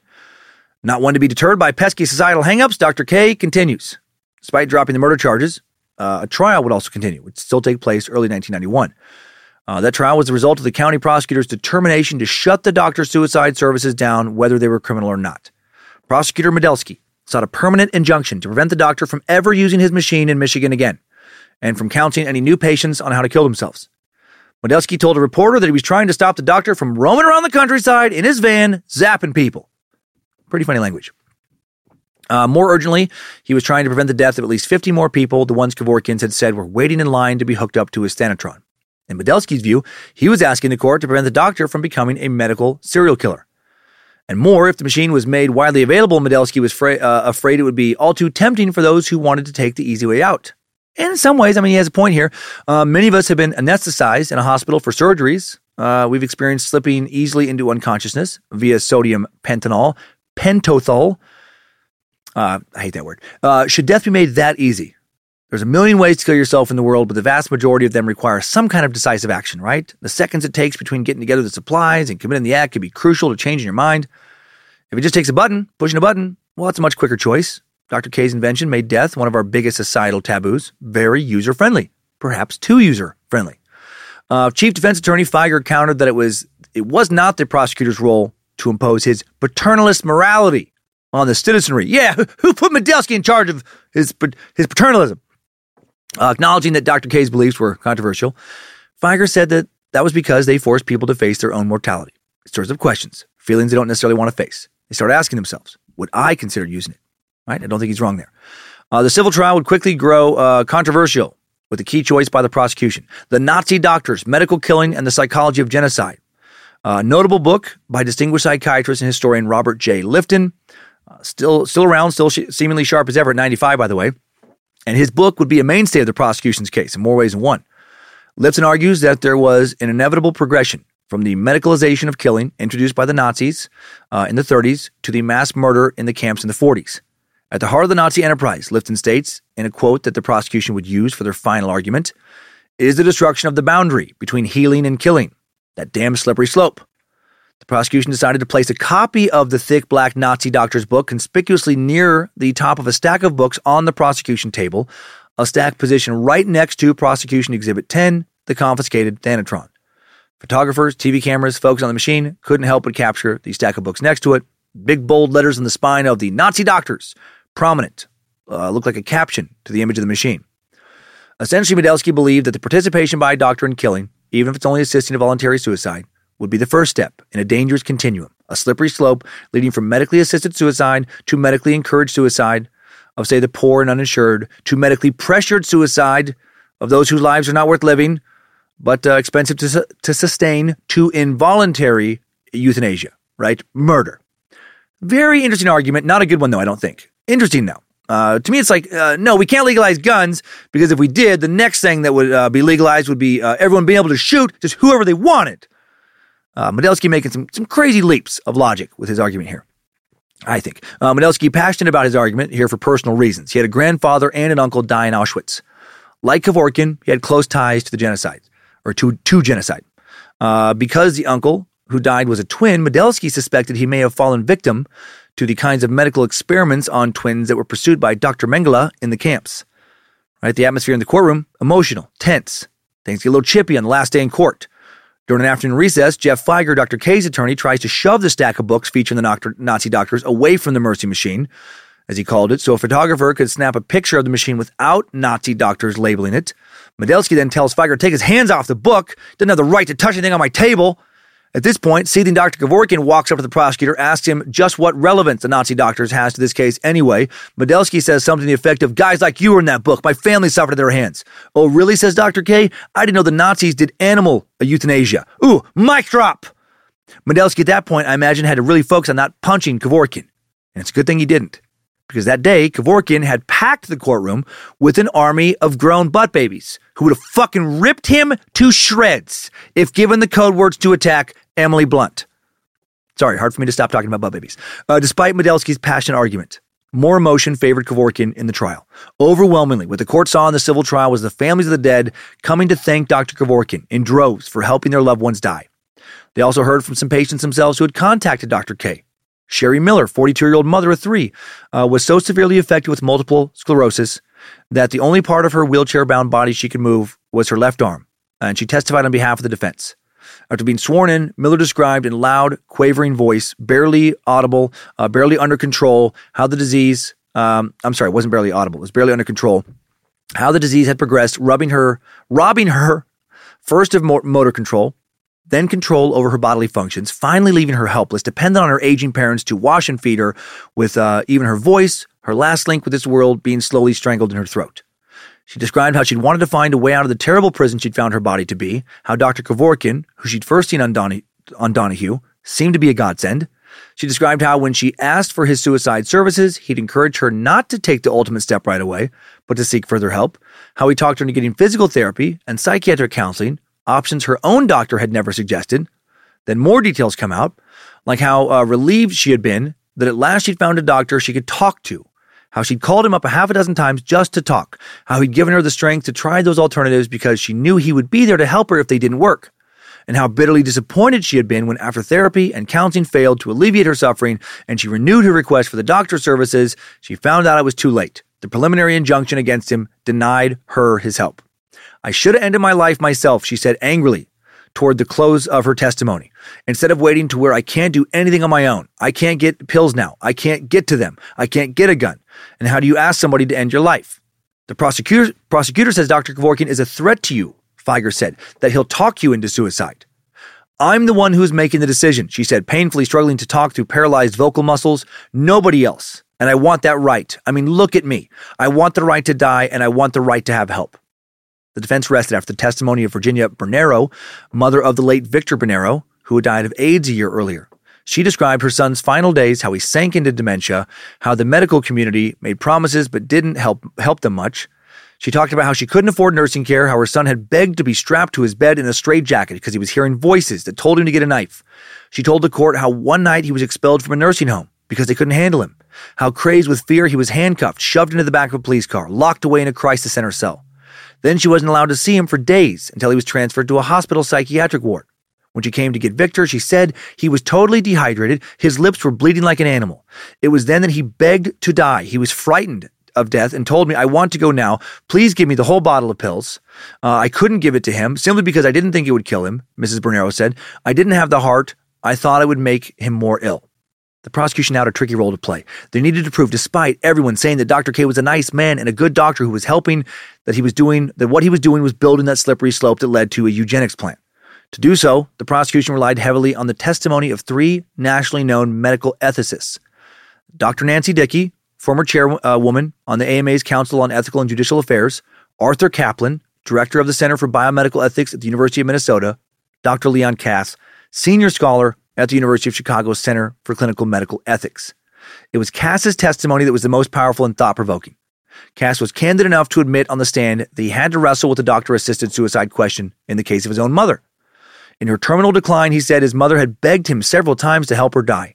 He repeatedly turned down his own mother's anguished pleas for relief, Kass said, a decision he claimed was vindicated when she came down with pneumonia and he asked her if she wanted to be taken to the hospital to have it treated, and she said yes, she wanted treatment. Uh, the goal of causing death goes beyond the role of accepted medical practice, Kass told the court. The separation between healing and killing is at the very heart of what makes doctors part of a moral profession, not a set of hired syringes. Breaching that separation can lead to terrible consequences. He argued that trust would be fatally undermined if a patient knew that a doctor who came to heal him might also consider the option of killing him. Dr. Kass also delivered a powerful argument against giving doctors what he called a license to kill by assisting suicides. He described conversation on the subject he had with a colleague who for years worked in a hospice. The hospice doctor told Kass that the truly disturbing consequence of legitimizing doctor assisted suicide would be that in practice, no matter how many safeguards were set up, the individuals who would make up a disproportionate number of doctor sanctioned suicides would be troublesome patients with no families, the lonely and the friendless, the indigent, the uninsured, who seem to have lives not worth living. You know, not his words, but what people's uh, people's opinions he's assuming. This would be the, these would be the ones who would be pushed into ending it by doctors who overtly or subtly communicated to them that they were better off dead. That, particularly in an age of pressure for medical economic triage, where shrinking funds have to be appropriated between the living and the dying, the consent of the debilitated and the weak and the poor might be subtly manipulated and misconstrued. The poor in state supported institutions with minimal care to begin with would make up the greater share of those who chose to die that way. And this whole argument is, of course, speculative, but I think it's very interesting food for thought. Not something I would have considered on my own, and not something I think would happen. It hasn't happened in the Netherlands, but feels unfair not to include it today. Uh, well, the argument worked. Uh, on February 5th, the judge in the Kevorkian case issued a ruling against the doctor, making the temporary injunction permanent. He was now officially barred from using his machine in Michigan and permanently enjoined from employing any device to assist a person in committing suicide. Nonetheless, the court did release his machine back to him. His attorney, his attorney began to appeal the ruling. The injunction would not get Dr. Death to stop. October 23rd, 1991. Kevorkian is attending uh, is the attending physician at the deaths of Marjorie Wantz, 58 year old woman from Sodus, Michigan, who suffered from pelvic pain, Sherry Miller, 43 year old woman from Roseville, Michigan, who suffered from MS. Both deaths occurred at a rented state park cabin near Lake Orion, Michigan. Following the two deaths, Michigan judge issues an injunction barring Kevorkian's use of a new machine called the Medicide machine. Uh, November of 1991, Kevorkian's Michigan medical license is revoked now by the State Board of Medicine. Then, when a medical examiner ruled that the deaths of Marjorie Wantz and Sherry Miller were homicides, Kevorkian charged in February 1992 with two counts of murder, one count of illegally providing a controlled substance. While on bail awaiting his trial, Kevorkian frequently contacted by more terminally ill members of their families asking for help. To ensure the comfort of those he assisted and to protect himself against further criminal charges, he begins requiring documentation of a person's wish to die. Family phys- physicians, mental health professionals, social workers, religious leaders are consulted. His patients have at least a, a month to consider their decision and possibly change their minds. Kevorkian's sister Margaret videotapes his consultations with Medicide families. He also speaks on the phone and corresponds with the California dentist who seeks assistance in constructing a Medicide machine to end his life. Oakland County Circuit Court Judge David Breck dismisses charges against Kevorkian in the deaths of Miller and Wantz July 21st, 1992, but Oakland County, uh, County Prosecutor Richard Thompson appeals the decision. September 22nd, 1992. Lois Hawes, 52, a Warren, Michigan woman with lung and brain cancer, dies from carbon monoxide poisoning at the home of Kevorkian's assistant Neil Nicol in Waterford Township, Township, Michigan. Remember Neil? He was only available to assist in this suicide because it wasn't his week to care for his butt baby Emily. He'd fought for custody after giving her for adoption and won joint custody with Blunt's adoptive parents. Good for him. November 23, 1992, Catherine Andreev of Moon Township, Pennsylvania dies in Neil's home, 45 and has cancer. Hers is the first of 10 deaths Kevorkian attends over the next three months. All die from inhaling carbon monoxide. December 3rd, 1992, the state of Michigan passes a bill outline, outlawing assisted suicide to take effect March 30th, 93. But Kevorkian would get in another one under the wire. February 15th, 93, Kevorkian helps Hugh Gale, 73 year old man with emphysema and congestive heart disease, die of carbon monoxide poisoning uh, in Hughes' Roseville, Michigan home. Or dioxide, excuse me. Uh, prosecutors later discovered papers that showed Kevorkian altered his account of Gale's death, deleting a reference to a request by Gale to halt the procedure. According to a rough draft of a report drawn up by Kevorkian, 70 year old Hugh twice asked Kevorkian to remove a mask that was connected to deadly carbon monoxide gas. Uh, so, sorry, monoxide, I, I wrote dioxide once, mistakenly. Uh, police say Kevorkian removed the mask the first time, but failed to take it off the second time. However, Kevorkian's attorney, Geoffrey Fieger, denied that Gale changed his mind, said that a document obtained by police from a Right to Life group was a rough draft, contained an error corrected by Dr. K. Gale's wife, Cheryl, who attended his death, also disputed the account. Uh, asked, she said he only asked once to have the mask removed, and then it was. Uh, February 25th, 1993, Michigan Governor John Engler signs legislation banning assisted suicide. It makes aiding in a suicide a four year felony, but allows the law to expire after a Blue Ribbon Commission study if they find evidence, you know, that, uh, that this is not the right call. April 27th, 93, a California judge suspends Kevorkian's medical license after a request from that state's medical board, but he still won't stop. August 9th, 1993, Thomas Hyde, 30 year old Novi, Michigan man with ALS, found dead in Kevorkian's van on Belle Isle, a Detroit park. A month later, September 9th, hours after a judge ordered Kevorkian to stand trial in Hyde's death, uh, Kevorkian present at the death of cancer patient Donald O'Keefe, 73, in Redford Township, Michigan. Jailed in Detroit after refusing to post $20,000 bond in the case involving Thomas's death, Kevorkian fasts from November 5th to the 8th uh, before being released. In October of 93, Kevorkian charged in the uh, death of 72 year old Marion Frederick of Ann Arbor, Michigan, also suffered from ALS. Dr. K held in Oakland County Jail for refu- refusing to post $50,000 bond. Kevorkian then begins another fast from November 29th to December 17th. Leaves jail after an Oakland County Circuit Court judge reduces his bond to 100 bucks in exchange for Kevorkian's vow not to assist more suicides. Uh, another big trial of Kevorkian's begins in Pontiac, April 19th, 94. The prosecution charges him with murder by administering drugs to Thomas Hyde. Uh, the trial administering. Uh, the trial was presided over by Judge Thomas Jackson. Richard Thompson led the prosecution. Kevorkian represented again by Geoffrey Fieger and Fieger helped Kevorkian escape conviction by successfully arguing that no one, literally no one, knew where the fuck my dad was when Thomas Hyde died. How many people did he kill before Dad Watch finally started keeping tabs uh, uh on the sick, deranged killer, right? How many other dads were fucking killing? No, sorry. Uh, Fieger helped Kevorkian escape conviction by successfully arguing that a person may not be found guilty of criminally assisting a suicide if they administered medication with the intent to relieve pain and suffering, even if that did increase the risk of death. Jury finds Kevorkian guilty uh, of violating the Michigan law that prohibit, prohibited assisted suicide in the case of Hyde, but not guilty of murder. Uh, on May 2nd, 1994. Eight days later, May 10th, the Michigan Court of Appeals declares that the state's 1993 ban on assisted suicide was enacted unlawfully, so Jack doesn't get in any trouble. Goes back to assisting suicides now.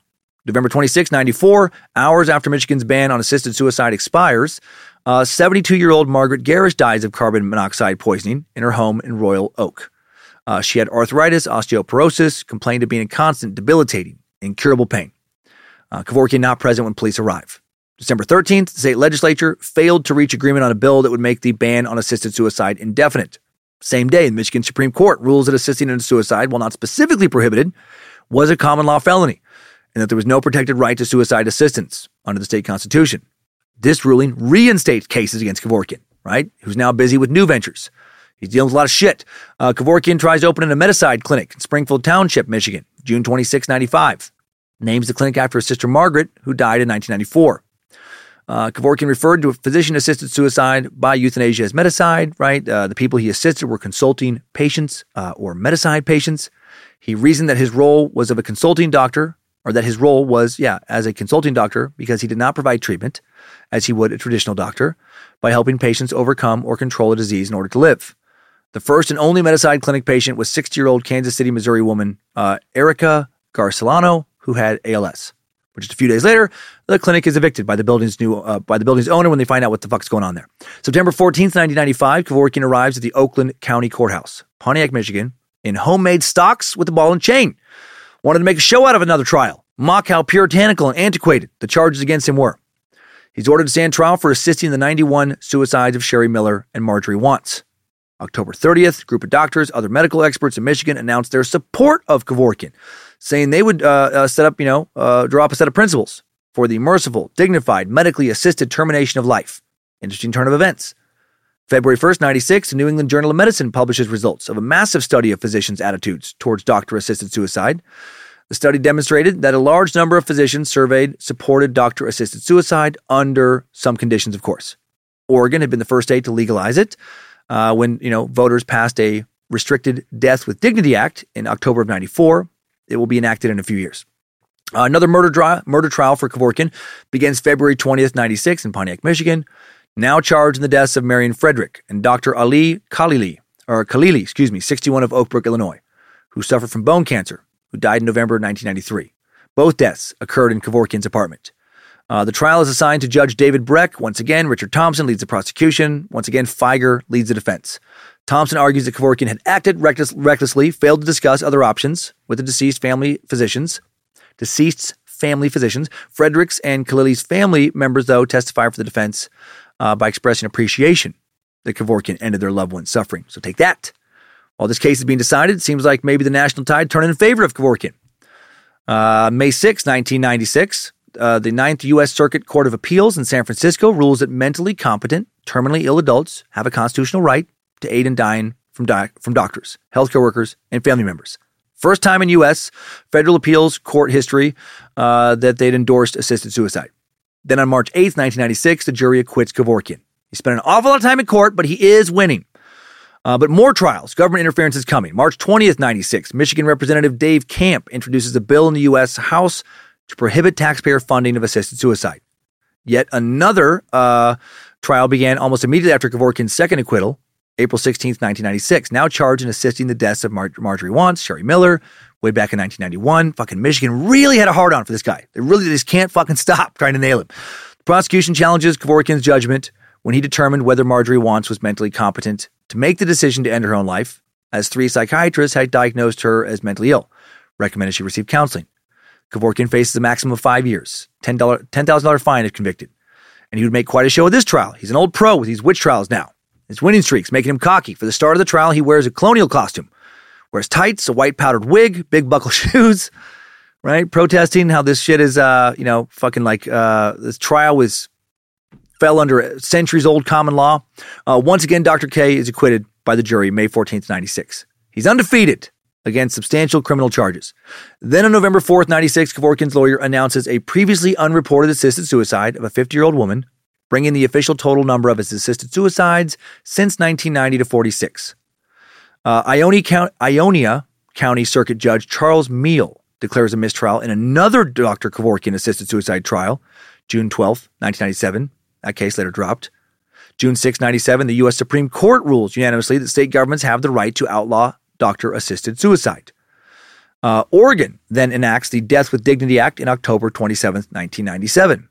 Right? So much stuff happening. March 14, 1998 marks uh, Kevorkian's 100th assisted suicide involving a 66 year old Detroit man. Between September and October of 98, the Michigan legislature enacts another law, this one making assisted suicide a felony, punishable by a maximum five year prison sentence. They also uh, close a loophole that allowed for Kevorkian's previous acquittals. They're so against what he's doing, right? Uh, he can't quit, and neither apparently can they. November 22nd, 1998, 60 Minutes, at CBS show, airs a video recording of the lethal injection administered by Dr. Kevorkian to Thomas Youk, 52, an ALS patient who had requested Kevorkian's help. On the recording, Kevorkian seen actively helping Youk administer the drugs. Uh, this is significant because he had reported earlier that you know all the Medicide patients had you know they completed the process themselves, uh, that they pushed the the final syringe, the final button, whatever. This difference will fuck him. Well, that and publicizing what he did in the biggest way possible at the time. Uh, he allows the tape to be aired on 60 Minutes. Uh, host Mike Wallace asks him a series of questions. Uh, you were engaged in a political, medical, macabre publicity venture, right? Probably. And in watching these tapes, I get the feeling there's something almost ghoulish in your desire to see the deed done. Well, that could be. Doesn't come across very likable here. November 25th, 1998, Michigan now charges Kevorkian with first degree uh, with murder, uh, violating the assisted suicide law, delivering a controlled substance without a license in the death of Youk. Prosecutors later dropped the suicide charge. I think initially they declared uh, first degree uh, murder. They drop it to second degree murder. Uh, Kevorkian makes the mistakes of deciding to defend himself during the trial, threatens to starve himself if he's sent to jail. Shouldn't have defended himself. He's confrontational, self righteous, not the skilled defense attorney Fieger is. Uh, I think Dr. Kevorkian's main fault was being a lot smarter than just about everyone else around him, especially smarter than his most strident critics, judges, and prosecutors, and he knew he was smarter, and he let them know that. And that tactic does not often work out well. Uh, March 26, 99, a jury in Oakland County, Michigan convicts Kevorkian of second degree murder and the illegal delivery of a controlled substance. In April, Judge Jessica R. Cooper sentences him to 10 to 25 years in prison with the possibility of parole. She would say, This is a court of law, and you said you invited yourself here to take a final stand. But this trial was not an opportunity for a referendum. The law prohibiting euthanasia was specifically reviewed and clarified by the Michigan Supreme Court several years ago in a decision involving your very own cases, sir. So the charge here should come as no surprise to you. You invited yourself to the wrong forum. Well, we are a nation of laws, and we are a nation that tolerates differences of opinion because we have a civilized and a nonviolent way of resolving our conflicts that weighs the law and adheres to the law. We have the means and the methods to protest, protest the laws with which we disagree. You can criticize the law, you can write or lecture about the law, you can speak to the media or petition the voters. But you can't break it without consequences. Kevorkian sent to prison in Coldwater, Michigan to serve his sentence during the next three years, Kevorkian unsuccessfully attempts to pursue uh, the conviction in appeals court. Lawyers representing Kevorkian seek to bring the case before the U.S. Supreme Court, but that request declined. While in prison, Kevorkian refuses to let his imprisonment break him, keeps his mind very active, continues to write. He prepares essays that accompany art, music, photograph- uh, photographs, books, poetry, uh, all included in an exhibit titled The Doctor is In, The Art of Dr. Jack Kevorkian, opens in September 1999 at the Armenian Library and Museum of America in Watertown, Massachusetts. April of 2000, while in prison, Kevorkian receives the Gleitsman Citizen Activist of the Year Award and a sculpture designed by Maya Lin, creator of the Vietnam War Memorial in Washington, D.C. 2002, uh, Kevorkian participates through written questions in a program on death and dying at Oklahoma City University. Same year, Kevorkian, while still in prison, nominated for the Nobel Peace Prize.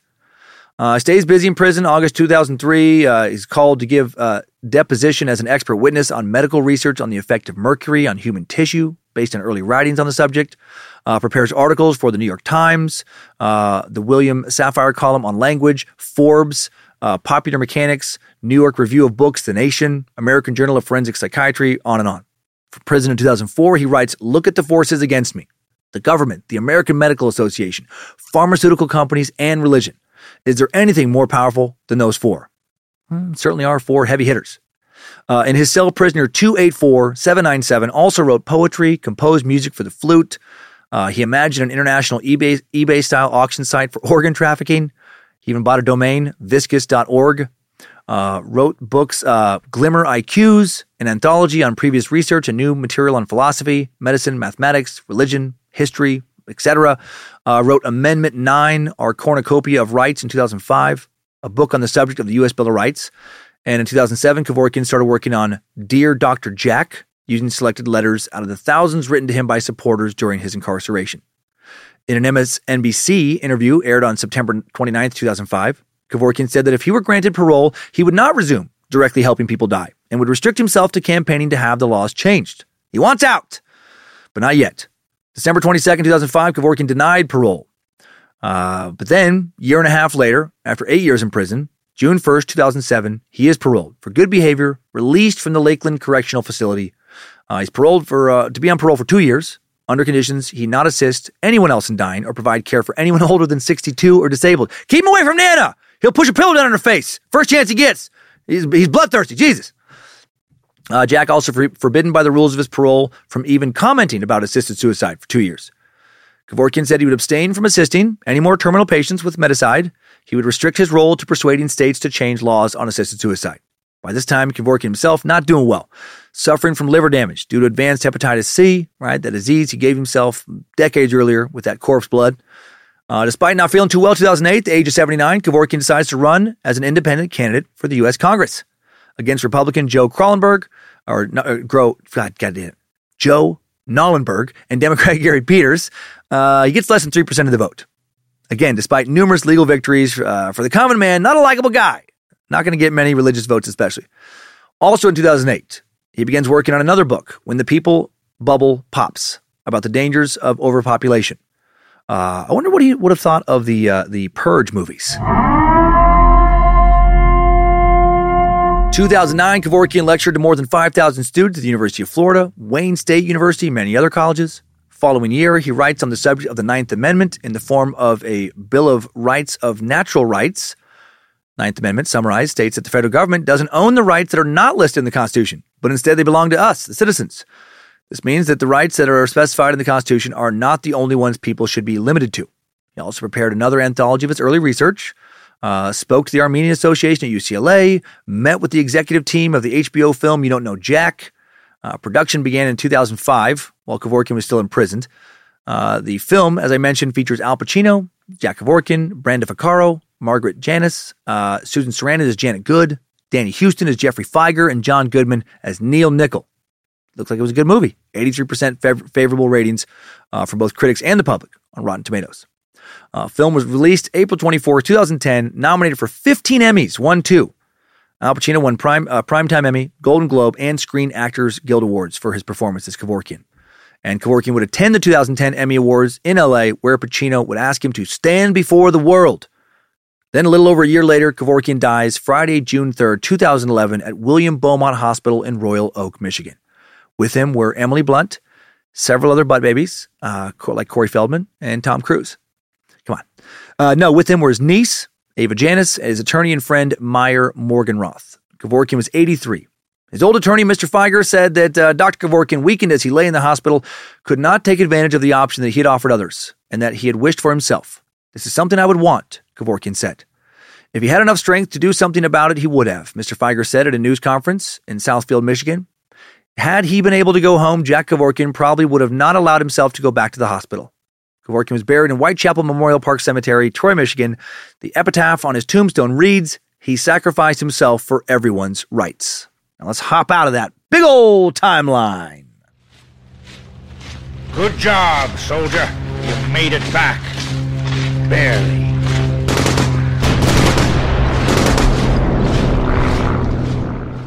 Dr. Jack Kevorkian, Dr. Death, very interesting guy. Man of convictions, principles. You might not agree with his convictions and principles, but he sure as shit did not back down when it came to what he believed in. And I do admire that. So, was he, as I asked at the start of the episode, a good guy? I think he was, but also just a real unlikable guy to many, right? He could have definitely worked harder to make his pills easier to swallow. Uh, he equated anyone disagreeing with him to persecution. He openly disobeyed the law. He didn't use the channels open to every U.S. citizen to create lasting change in the system, voting, organizing. Instead, for many years, he went lone rogue uh, wolf. Right? I think there's some merit to the criticisms of his detractors. What if something had gone seriously wrong with uh, some of his assisted suicides? What if he'd hurt someone for life, made their bad life circumstances they wanted to escape from worse? Dr. Kevorkian was running an operation with zero oversight, and with zero oversight, mistakes are bound to happen. The death of Janet Adkins was almost botched several times before she died. Also, was his primary goal to create change or was it to become infamous? With him, hard to tell sometimes. Geoffrey Fieger, Kevorkian's lawyer, you know, during the 90s, excuse me, gave a speech at a press conference in which he stated Dr. Jack didn't seek out history, but he made history. But is that true? Didn't he seek out history? Didn't he want to be the face of the physician assisted suicide movement? A 2005 or 2015 retro report story about Kevorkian's legacy and the right to die movement uh, may have gotten it best when they said that Kevorkian got a national debate going, which I think he then helped stifle by his own outrageous actions. Yeah, I agree. Uh, his inflammatory behavior might have hurt his cause more than helped it. But he did get people talking, uh, and there's a lot of merit in that. You know, he got me to think about death more than I would have without him. And uh, at the end of this all, you know, what do you think? Should you have the right to die how you want? I think you should. And if you've listened to the show for any length of time, you know that I am not pro suicide. I am pro keep fighting. I'm pro, you know, try your damnedest to find something to live for. But if you're in pain, chronic, relentless pain, if your body and or mind are deteriorating and there is nothing you can do to stop it, if what makes you, you, just keep slipping away day after day, and you want to leave the party before the keg runs dry, so to speak, and all the fun's over, why the fuck should I try and stop you? Why should anyone? It feels so cruel and selfish to me. Only you know how much pain you can handle. Only you walk in your shoes. What if you've tried counseling, you visited specialists, and the prognosis is still just fucking grim, and you don't want to fight for every extra day or hour so you can still keep breathing while in so much pain, mounting pain, while the mind and or body is degrading? In cases like that, I firmly believe you should be able to end your days. That is a freedom I support 100%. To me, it feels indecent not to. It feels inhumane. And that is why I think Dr. Death was a good guy. He fought for what I think is an important freedom. And really, at the end of the day, Uh, he wasn't pro death. Like he said, he was pro life. You know, part of living is dying. And just like I want to have the most freedoms I can while I'm alive, looking at you, outdated, you're not my fucking mom, Uncle Sam drug laws, I also want to have the most freedom possible when it comes to how I die. Death. Never thought of it as a tricky subject before, but I guess it is. From the early history of ancestor worship and skull cults to covering mirrors when someone dies to the modern funeral industry, we humans have tried for so long to get death right. To do the thing that makes sense as a species, to honor the part of the person that still lives in us, and to ensure our own continuity as the one still living. It's an incredibly hard thing to do. Dr. K tried to give us more control and perhaps a greater sense of dignity when it comes to our deaths, and for that I applaud his efforts. Now let's look at today's top five takeaways. Time Suck Top 5 Takeaways. Number one, according to his lawyer, Geoffrey Fieger, Kevorkian assisted in the deaths of 130 terminally ill people between 1990 and 1998. He used his Thanatron or death machine to allow patients to deliver lethal injections to themselves. Number two, Jack Kevorkian was convicted of second degree murder of Thomas Youk on March 26, 1999, ultimately served eight years in prison, released in 2007, partly because he was suffering from advanced liver failure as a result of hepatitis C, an infection he had gotten years earlier. Uh, speaking of, number three, Kevorkian's strange and bizarre experiments started long before he began experiment, experimenting with the Thanatron. In the 70s, he experimented with infusing blood from corpses into living human beings. Given himself Hep C in the process, uh, he took close up photographs of terminally ill patients. Uh, I'm sorry, of dead patients, uh, recently deceased patients, trying to pinpoint the moment of death. He even once requested a fetus to implant in his male lab partner stomach, a request that was not allowed. Maybe he should have requested the fetus to be implanted a little lower than the stomach, in the colon. Come on, Bob babies, let's let's make some monsters. Somebody figure it out. Uh, number four, we meat sacks have long struggled with how to deal with how much control we should have over our own deaths. Euthanasia has been thought of sometimes as incredibly humane, other times as the moral equivalent of the Nazis' eugenics program. Uh, number five, new info. Are you ready for some weird death facts? Uh, when air and gas leave in a corpse uh, or left in a corpse, start to escape to the throat and nose, they can make the vocal cords vibrate, resulting in a noise that sounds like a groan. Can you imagine working in a funeral home and hearing that for the first time? Also, didn't know this either, uh, after you die, your eyeballs flatten. Uh, one mortician compared this flattening of the eyeball to uh, that of an old grape that looks deflated. To keep eyes looking plump during funeral services, eye caps are often placed under the eyelids to recreate the shape the eyeballs had during life. Jesus. Speaking of morticians, uh, the term mortician was invented as part of a PR campaign by the funeral industry, which felt it was more customer friendly than undertaker. Uh, the term was chosen after a call for ideas in Embalmers Monthly. I wonder what terms came in second and third place. Maybe a cadaver grabber. Or how about uh, carcass artist? That's the one. That's the one I, I wish would have won. Carcass artist. Has a nice little flow to it. Let's get out of here. Time Suck Top 5 Takeaways. Dr. Death's Jack Kevorkian and the right to die debate has been sucked. May you long think about butt babies. Totally unnecessary, but I enjoyed it in this episode. Uh, may you long think about Ghost Dick as well. Thanks to the Bad uh, Magic Productions team. Thanks to Queen of Bad Magic, Lindsay Cummins. To the Reverend Dr. Joe Paisley for production. Uh, thanks to Bit Elixir for upkeep on the TimeSuck app. Logan the Art Warlock Keith creating the merch, badmagicmerch.com. For running socials with Lizzie Enchantress Hernandez. Thanks to the All Seeing Eyes moderating the Cult of Curious private Facebook page. And to Beefsteak and his mod squad running Discord. Next week, we return to true crime, to some serial killing with the story of Robert Yates, a serial killer who was active about 30 minutes from where I record every week in Spokane, Washington. And he was active when I was going to school at Spokane in, uh, at Gonzaga University. Before he was caught, a few of my friends actually thought they partied with him one night after some drinks at the Chef, a bar that no longer exists. I thought they did too for a bit. Uh, he was killing women just a mile or two from campus. We talked about him a lot. Uh, we were shocked at who he was when he was caught murdered at least 11 women in Spokane, then confessed to two murders committed in Walla Walla and to the murders of another three women in Western Washington. At least 16 women died at his hands, all between 1975 and 1998. He was caught in 2000, and he was living quite the double life before he got caught. When he wasn't targeting sex workers, uh, he appeared to be, to his friends and neighbors, a great family guy. Devoted husband, loving father of four daughters and a son with his second wife, Linda. He was a veteran who served 21 and a half years in the military And he might have killed, probably would have killed for even longer than he did if one of his would be victims hadn't finally lived to report him, just barely after being shot and beaten. A killer roamed the same streets I did in the mid 90s, a dude I might have bumped into at the grocery store, and we will talk about him next week here on Time Suck. Uh, right now, let's head on over to this week's Time Sucker updates. Updates? Get your Time Sucker updates. First up, a little sex alien love, based in last week's Suck uh, on Raëlism, from sexy alien lover Tony Montfanato. Tony Manfatano. Uh, hello, Dan, first time writer, uh, sucker, chiming in from Nashville. Tony writes. I found your show years ago through the Tom and Dan podcast. Love Tom and Dan, Meteor Time.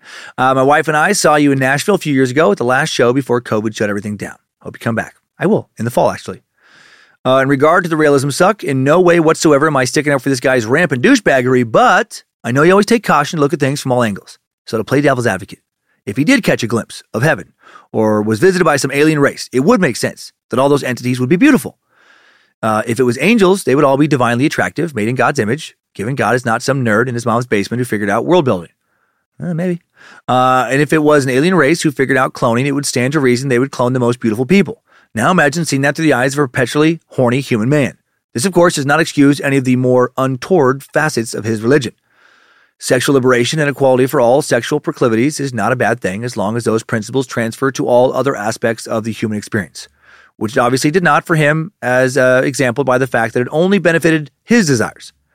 If he took all the self serving out of his beliefs and spread the ideals to other areas like race relations, interpersonal relationships, and work life balance, it wouldn't be all that bad. Anyway, just the thoughts of a lowly space lizard. Keep on sucking, Tony. Well, thank you, Tony. Uh, yeah, man. Uh, I mean, the ideals of this utopia he imagined, yeah, fucking great. I would love a world where we are all super attractive and we get to come all the time, don't have to work too much, uh, you know, because robots are doing the work and we're not burdened with jealousy and other negative aspects of the human condition. Uh, certain aspects of what he, you know, plagiarized from ancient alien authors uh, fuck, sound fucking fantastic. You know, uh, and, you know, maybe could have happened. I can't prove any of this stuff, uh, you know, didn't happen. I just don't think old Claude saw the shit he claimed, as I doubt you do either. But yeah, a, a world of immortality through being able to slip into some uh, new meat sack body when yours runs down, a world with a machine in every home that makes, excuse me, every kind of food imaginable, every body uh, for sexual fulfillment. Well, hell, Josephina, sign me up. All right, now how about a little inspiration? Super Sack John Huff is back. He writes, Greetings, Time Suck team. First off, I just want to say I started listening to the show during the two part episode on JFK. I've been hooked ever since. Thank you. Proved to be an excellent escape from my dead end job at the time. Show got me through my divorce, some of the darkest times of my life. Unfortunately, along the way, I made a mess of my life in ways that I still uh, that still wake me up at night. I developed a love and later a need for alcohol. For a while, it became my personality. Wasn't until I heard one of your year end wrap ups that I became inspired to take a chance on me. Fast forward to today, I'm two years into an apprenticeship program in the same trade and a year clean and sober upon writing this. Fuck yeah. Uh, I discovered the show was edutainment pretty quickly, which I didn't count on. Uh, or what I didn't count on was that it would soon change me in the best ways. The show challenged my beliefs and morals for the better, also gave me hope to know that there's people out there that are just as curious and weird as I am. Again, thank you for all you guys do. Hail Nimrod. Well, nice work, you fellow fucking weirdo. Go get some of that ghost puss. Treat yourself. Uh, no, good job taking a chance on yourself. Hail Nimrod. Uh, you know, best bet you can make is on yourself. Never going to have as much control over the outcome as you do uh, on that investment and any other investment. So fuck yeah, I love hearing what you've done, and now you're going to be inspiring other people. Keep crushing, John. I inspire you, you inspire me, and others right back. Uh, we just keep the circle going. Thank you. Quick, funny Betty White related message from Betty White Power fan. JK, come on. Uh, Brett Davis. Uh, Brett writes, I love that Brett writes Oh, I guess it's Brett and Betty don't rhyme. What am I talking about? Hey, Master Sucker. Uh, Brett from Michigan here. Fairly new listener, but loving every episode I've listened to so far. Keep listening, though, probably if you, know. Uh, no, I discovered Time Suck by accident when I couldn't sleep and decided that a podcast would help put me to sleep. Silly me. The episode was on the NXIVM cult, and it had the opposite effect, and I ended up pulling an all nighter. Sweet. Uh, just finished the Betty White episode, and she truly is a legend. I found this meme that I've attached to this email. It is. Uh, Uh, something I remember about Betty White at the end of from the end of 2021. Hail Nimrod, pros, but praise Bojangles, Brett Davis. Yeah, this meme is uh, you know, pick a Betty, uh, kind of pulling her sunglasses down. Uh, and it is captioned, I love this. Betty White didn't die. No, no, no. She grabbed 2021 by the throat and whispered in its ear, I'm taking you with me, you son of a bitch. And then she threw them both into the fires of Mordor to save us all. That's my story, I'm sticking to it. It is canon. Deal with it. Yes, love it. Love Betty White. Thank you, Brett. Everyone's getting drilled. All holes must be filled. Classic Betty. And now, one last one relating to somewhat we talked about in the 2017 Las Vegas shooting suck a few weeks back. Stand up sack Nick Guerrio uh, writes 6 March, year of our Lord, 2022. Dearest Daniel, keeper Bojangles and gesture of Lucifina. It has been a fortnight since our last frolic, and my bosom yearns for you. Fuck it. I can't do an entire message like that. I'm not creative enough. That was good. That was good, Nick. Let me go ahead and apologize in advance for the length of this email, as I don't know how long this will take. I'm writing in to provide a little info on why some of these conspiracy theorists jack off so hard to the Sandy Hook shooting. Given my current geographic positioning, there's quite a few truthers in my area, and most of them make Second Amendment loving, the whole Bill of Rights, really, uh, right of center leaning. That doesn't mean I'm right wing and I hate all other political ideals. Uh, I hate many right wing ideas too. Lucifina, I hate having to qualify every statement now. Uh, sacks like myself who want to waterboard them with gasoline. Now that all that's out of the way, I know an Alex Jones truther, great guy, smart guy, but makes me want to bash myself in the head with my 32 ounce ball peen hammer until I'm deaf when he goes on a rant about some deep state bullshit. He dove heavy into the conspiracy theory pool, started spouting off about all kinds of batshit theories. At one point, after sheer force of will and grinding me down, he had me watch an InfoWars episode with him. I lasted about three minutes before standing and saying, This is the dumbest shit I've ever seen. How can you watch this? He supports none of his claims with any actual evidence. I'm a moron, and I can see that. His only real response uh, is that you that you can't argue with is the government is scrubbing all the answers. A perfect answer because you can never prove one way or the other that they are or are not doing that. It's as beautiful as it is simple and stupid. Now I say all that to, or now I say all that to tell you this next part. Shortly after the attempted truthers indoctrination, the events at Sandy Hook unfolded, and did the truth start flying my way about what really happened? As we know, December 14th, 2012, some asshole, alleged pedophile douchebag, fucknut, shot up Sandy Hook Elementary shortly after the fiscal year ends. Keep that in mind. Soon after the shooting, I start to hear about all the deep state and their cover up on testing and blah, blah, blah. I continue to demand actual evidence until one day I get a photo of what looks like a just right enough FBI report that shows Newtown, Connecticut is having zero deaths in 2012. Perplexing until you think about the fact that this came out right after Sandy Hook. I've never seen the government organize a report so quickly. I said, maybe they're working off the fiscal calendar, like most governments do. I don't hear from this man for months. I tried to locate this document to send it along, but could find no evidence it exists outside of a dead link to it on Alex Jones' website. Deep state cover up or some bullshit he was court ordered to remove. Who knows? Maybe someone with stronger Google fu can locate it, but I feel like shit. Like this document, combined with the man on the verge of a psychotic break, does the same amount of damage as most cult leaders. Yeah, more maybe probably more.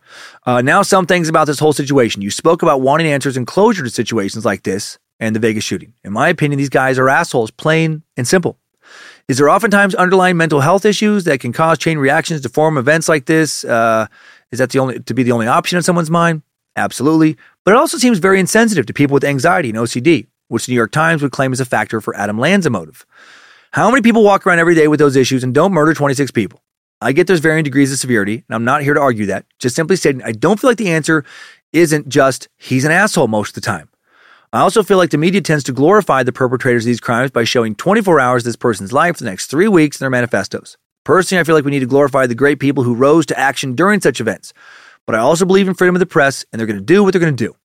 Also, the weapons used in the shooting belonged to Adam's mother, who failed to properly secure them away from a person with an underlying mental disorder. But that never gets talked about. Well, sorry for the long email, but if you could give a shout out to crisis actor in the fake country of Australia, my friend Gareth Locke. He's dealing with some heavy stuff at the moment, and hearing from you would likely do him some good. I met him on the OG Time Suck Facebook group, and he seems like a great A meat sack, even if he's fake. And one quick topic suggestion. I've suggested it before, but Major Dick Winters and the boys of the 506 Parachute Infantry Regiment. More people need to know their stories. And the man's name is Major Dick Winters. Come on. Thank you, Nick. Uh, great message, man. Yeah, every once in a while, Alex Jones and guys like him do get a hold, maybe, of some document that sheds a, uh, there could be something here, light on what they're saying, uh, which is very unfortunate because then it seems to give credibility in many people's eyes to all of the other batshit stuff that they fucking say. Uh, and as someone who also likes the Second Amendment, I hate that there is a crowd in this country that gives casual and responsible gun owners a terrible name. And you're right; they did not talk enough about how you know, uh, you know, Adam's mom didn't keep her guns properly locked up with the Orlando nightclub shooting. Uh, that often is the real problem. Not being responsible. Interesting uh, thoughts as well about how about how you know we too quickly maybe point to mental health issues with mass shooters. Why can't they just sometimes be fucking assholes? Uh, I would love to hear that from more prosecutors. Why did so and so do what they did? Well, because they're a fucking asshole. World's always had a lot of them. And sometimes one asshole does something especially assholey. And well, here we are. And Gareth Locke, well, I hope life improves in that fake ass nation of cri- crisis actors that, uh, that you call home in. I mean, just make it improve, right? You're living a fake life in a fake country. So, you know, just change the video game to your to your liking. It's got to be that simple, right? Uh, in all seriousness, I hope we get down to Australia one of these days, and I hope you all are doing well. And I'll talk to you next week. Thanks, time suckers. I needed that. We all did. Thanks again for listening to another Bad Magic Productions podcast, Meat Sacks. I know this was a big one, but there was just so much to talk about. Uh, I truly hope you don't want to die, but I'm in favor of you being able to make that call if you want to. But please explore every other option first. One of those options, you know, to hang around and keep on sucking.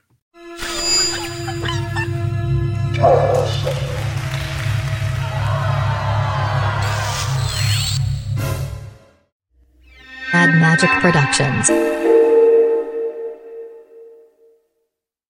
Hey, Joe, do, do, do we have any turbans around the office anywhere? Um, I haven't seen one recently. I can go look. Yeah, I just need a, I, need a, I need a turban and some masking tape. I need you to mask all the light switches off in the building. Okay. I'm going to put on the turban. I'm going to walk around in the dark naked with a boner and, you know, see see how much ghost stick people want. I just think uh I think it'd be a fun experiment. Okay. Out of all those things, I think we have tape and a boner. Okay, so we don't have the So turban. I'll, but I'm, I'll, I'll be right back. I'm gonna go look. You get because you can prep up. Okay, I'll get I'll get naked. You get the tape. I'll get the boner. Let's get this fucking ghost stick out there to the people. Come on. Everybody in your crew identifies as either Big Mac Burger, McNuggets, or McCrispy Sandwich. But you're the filet fish Sandwich all day. That crispy fish, that savory tartar sauce, that melty cheese, that pillowy bun. Yeah, you get it. Every time. And if you love the filet of fish, right now you can catch two of the classics you love for just $6. Limited time only. Price and participation may vary. Cannot be combined with any other offer. Single item at regular price. Ba-da-ba-ba-ba. At Capella University, you'll get support from people who care about your success. From before you enroll to after you graduate, pursue your goals knowing help is available when you need it. Imagine your future differently at capella.edu.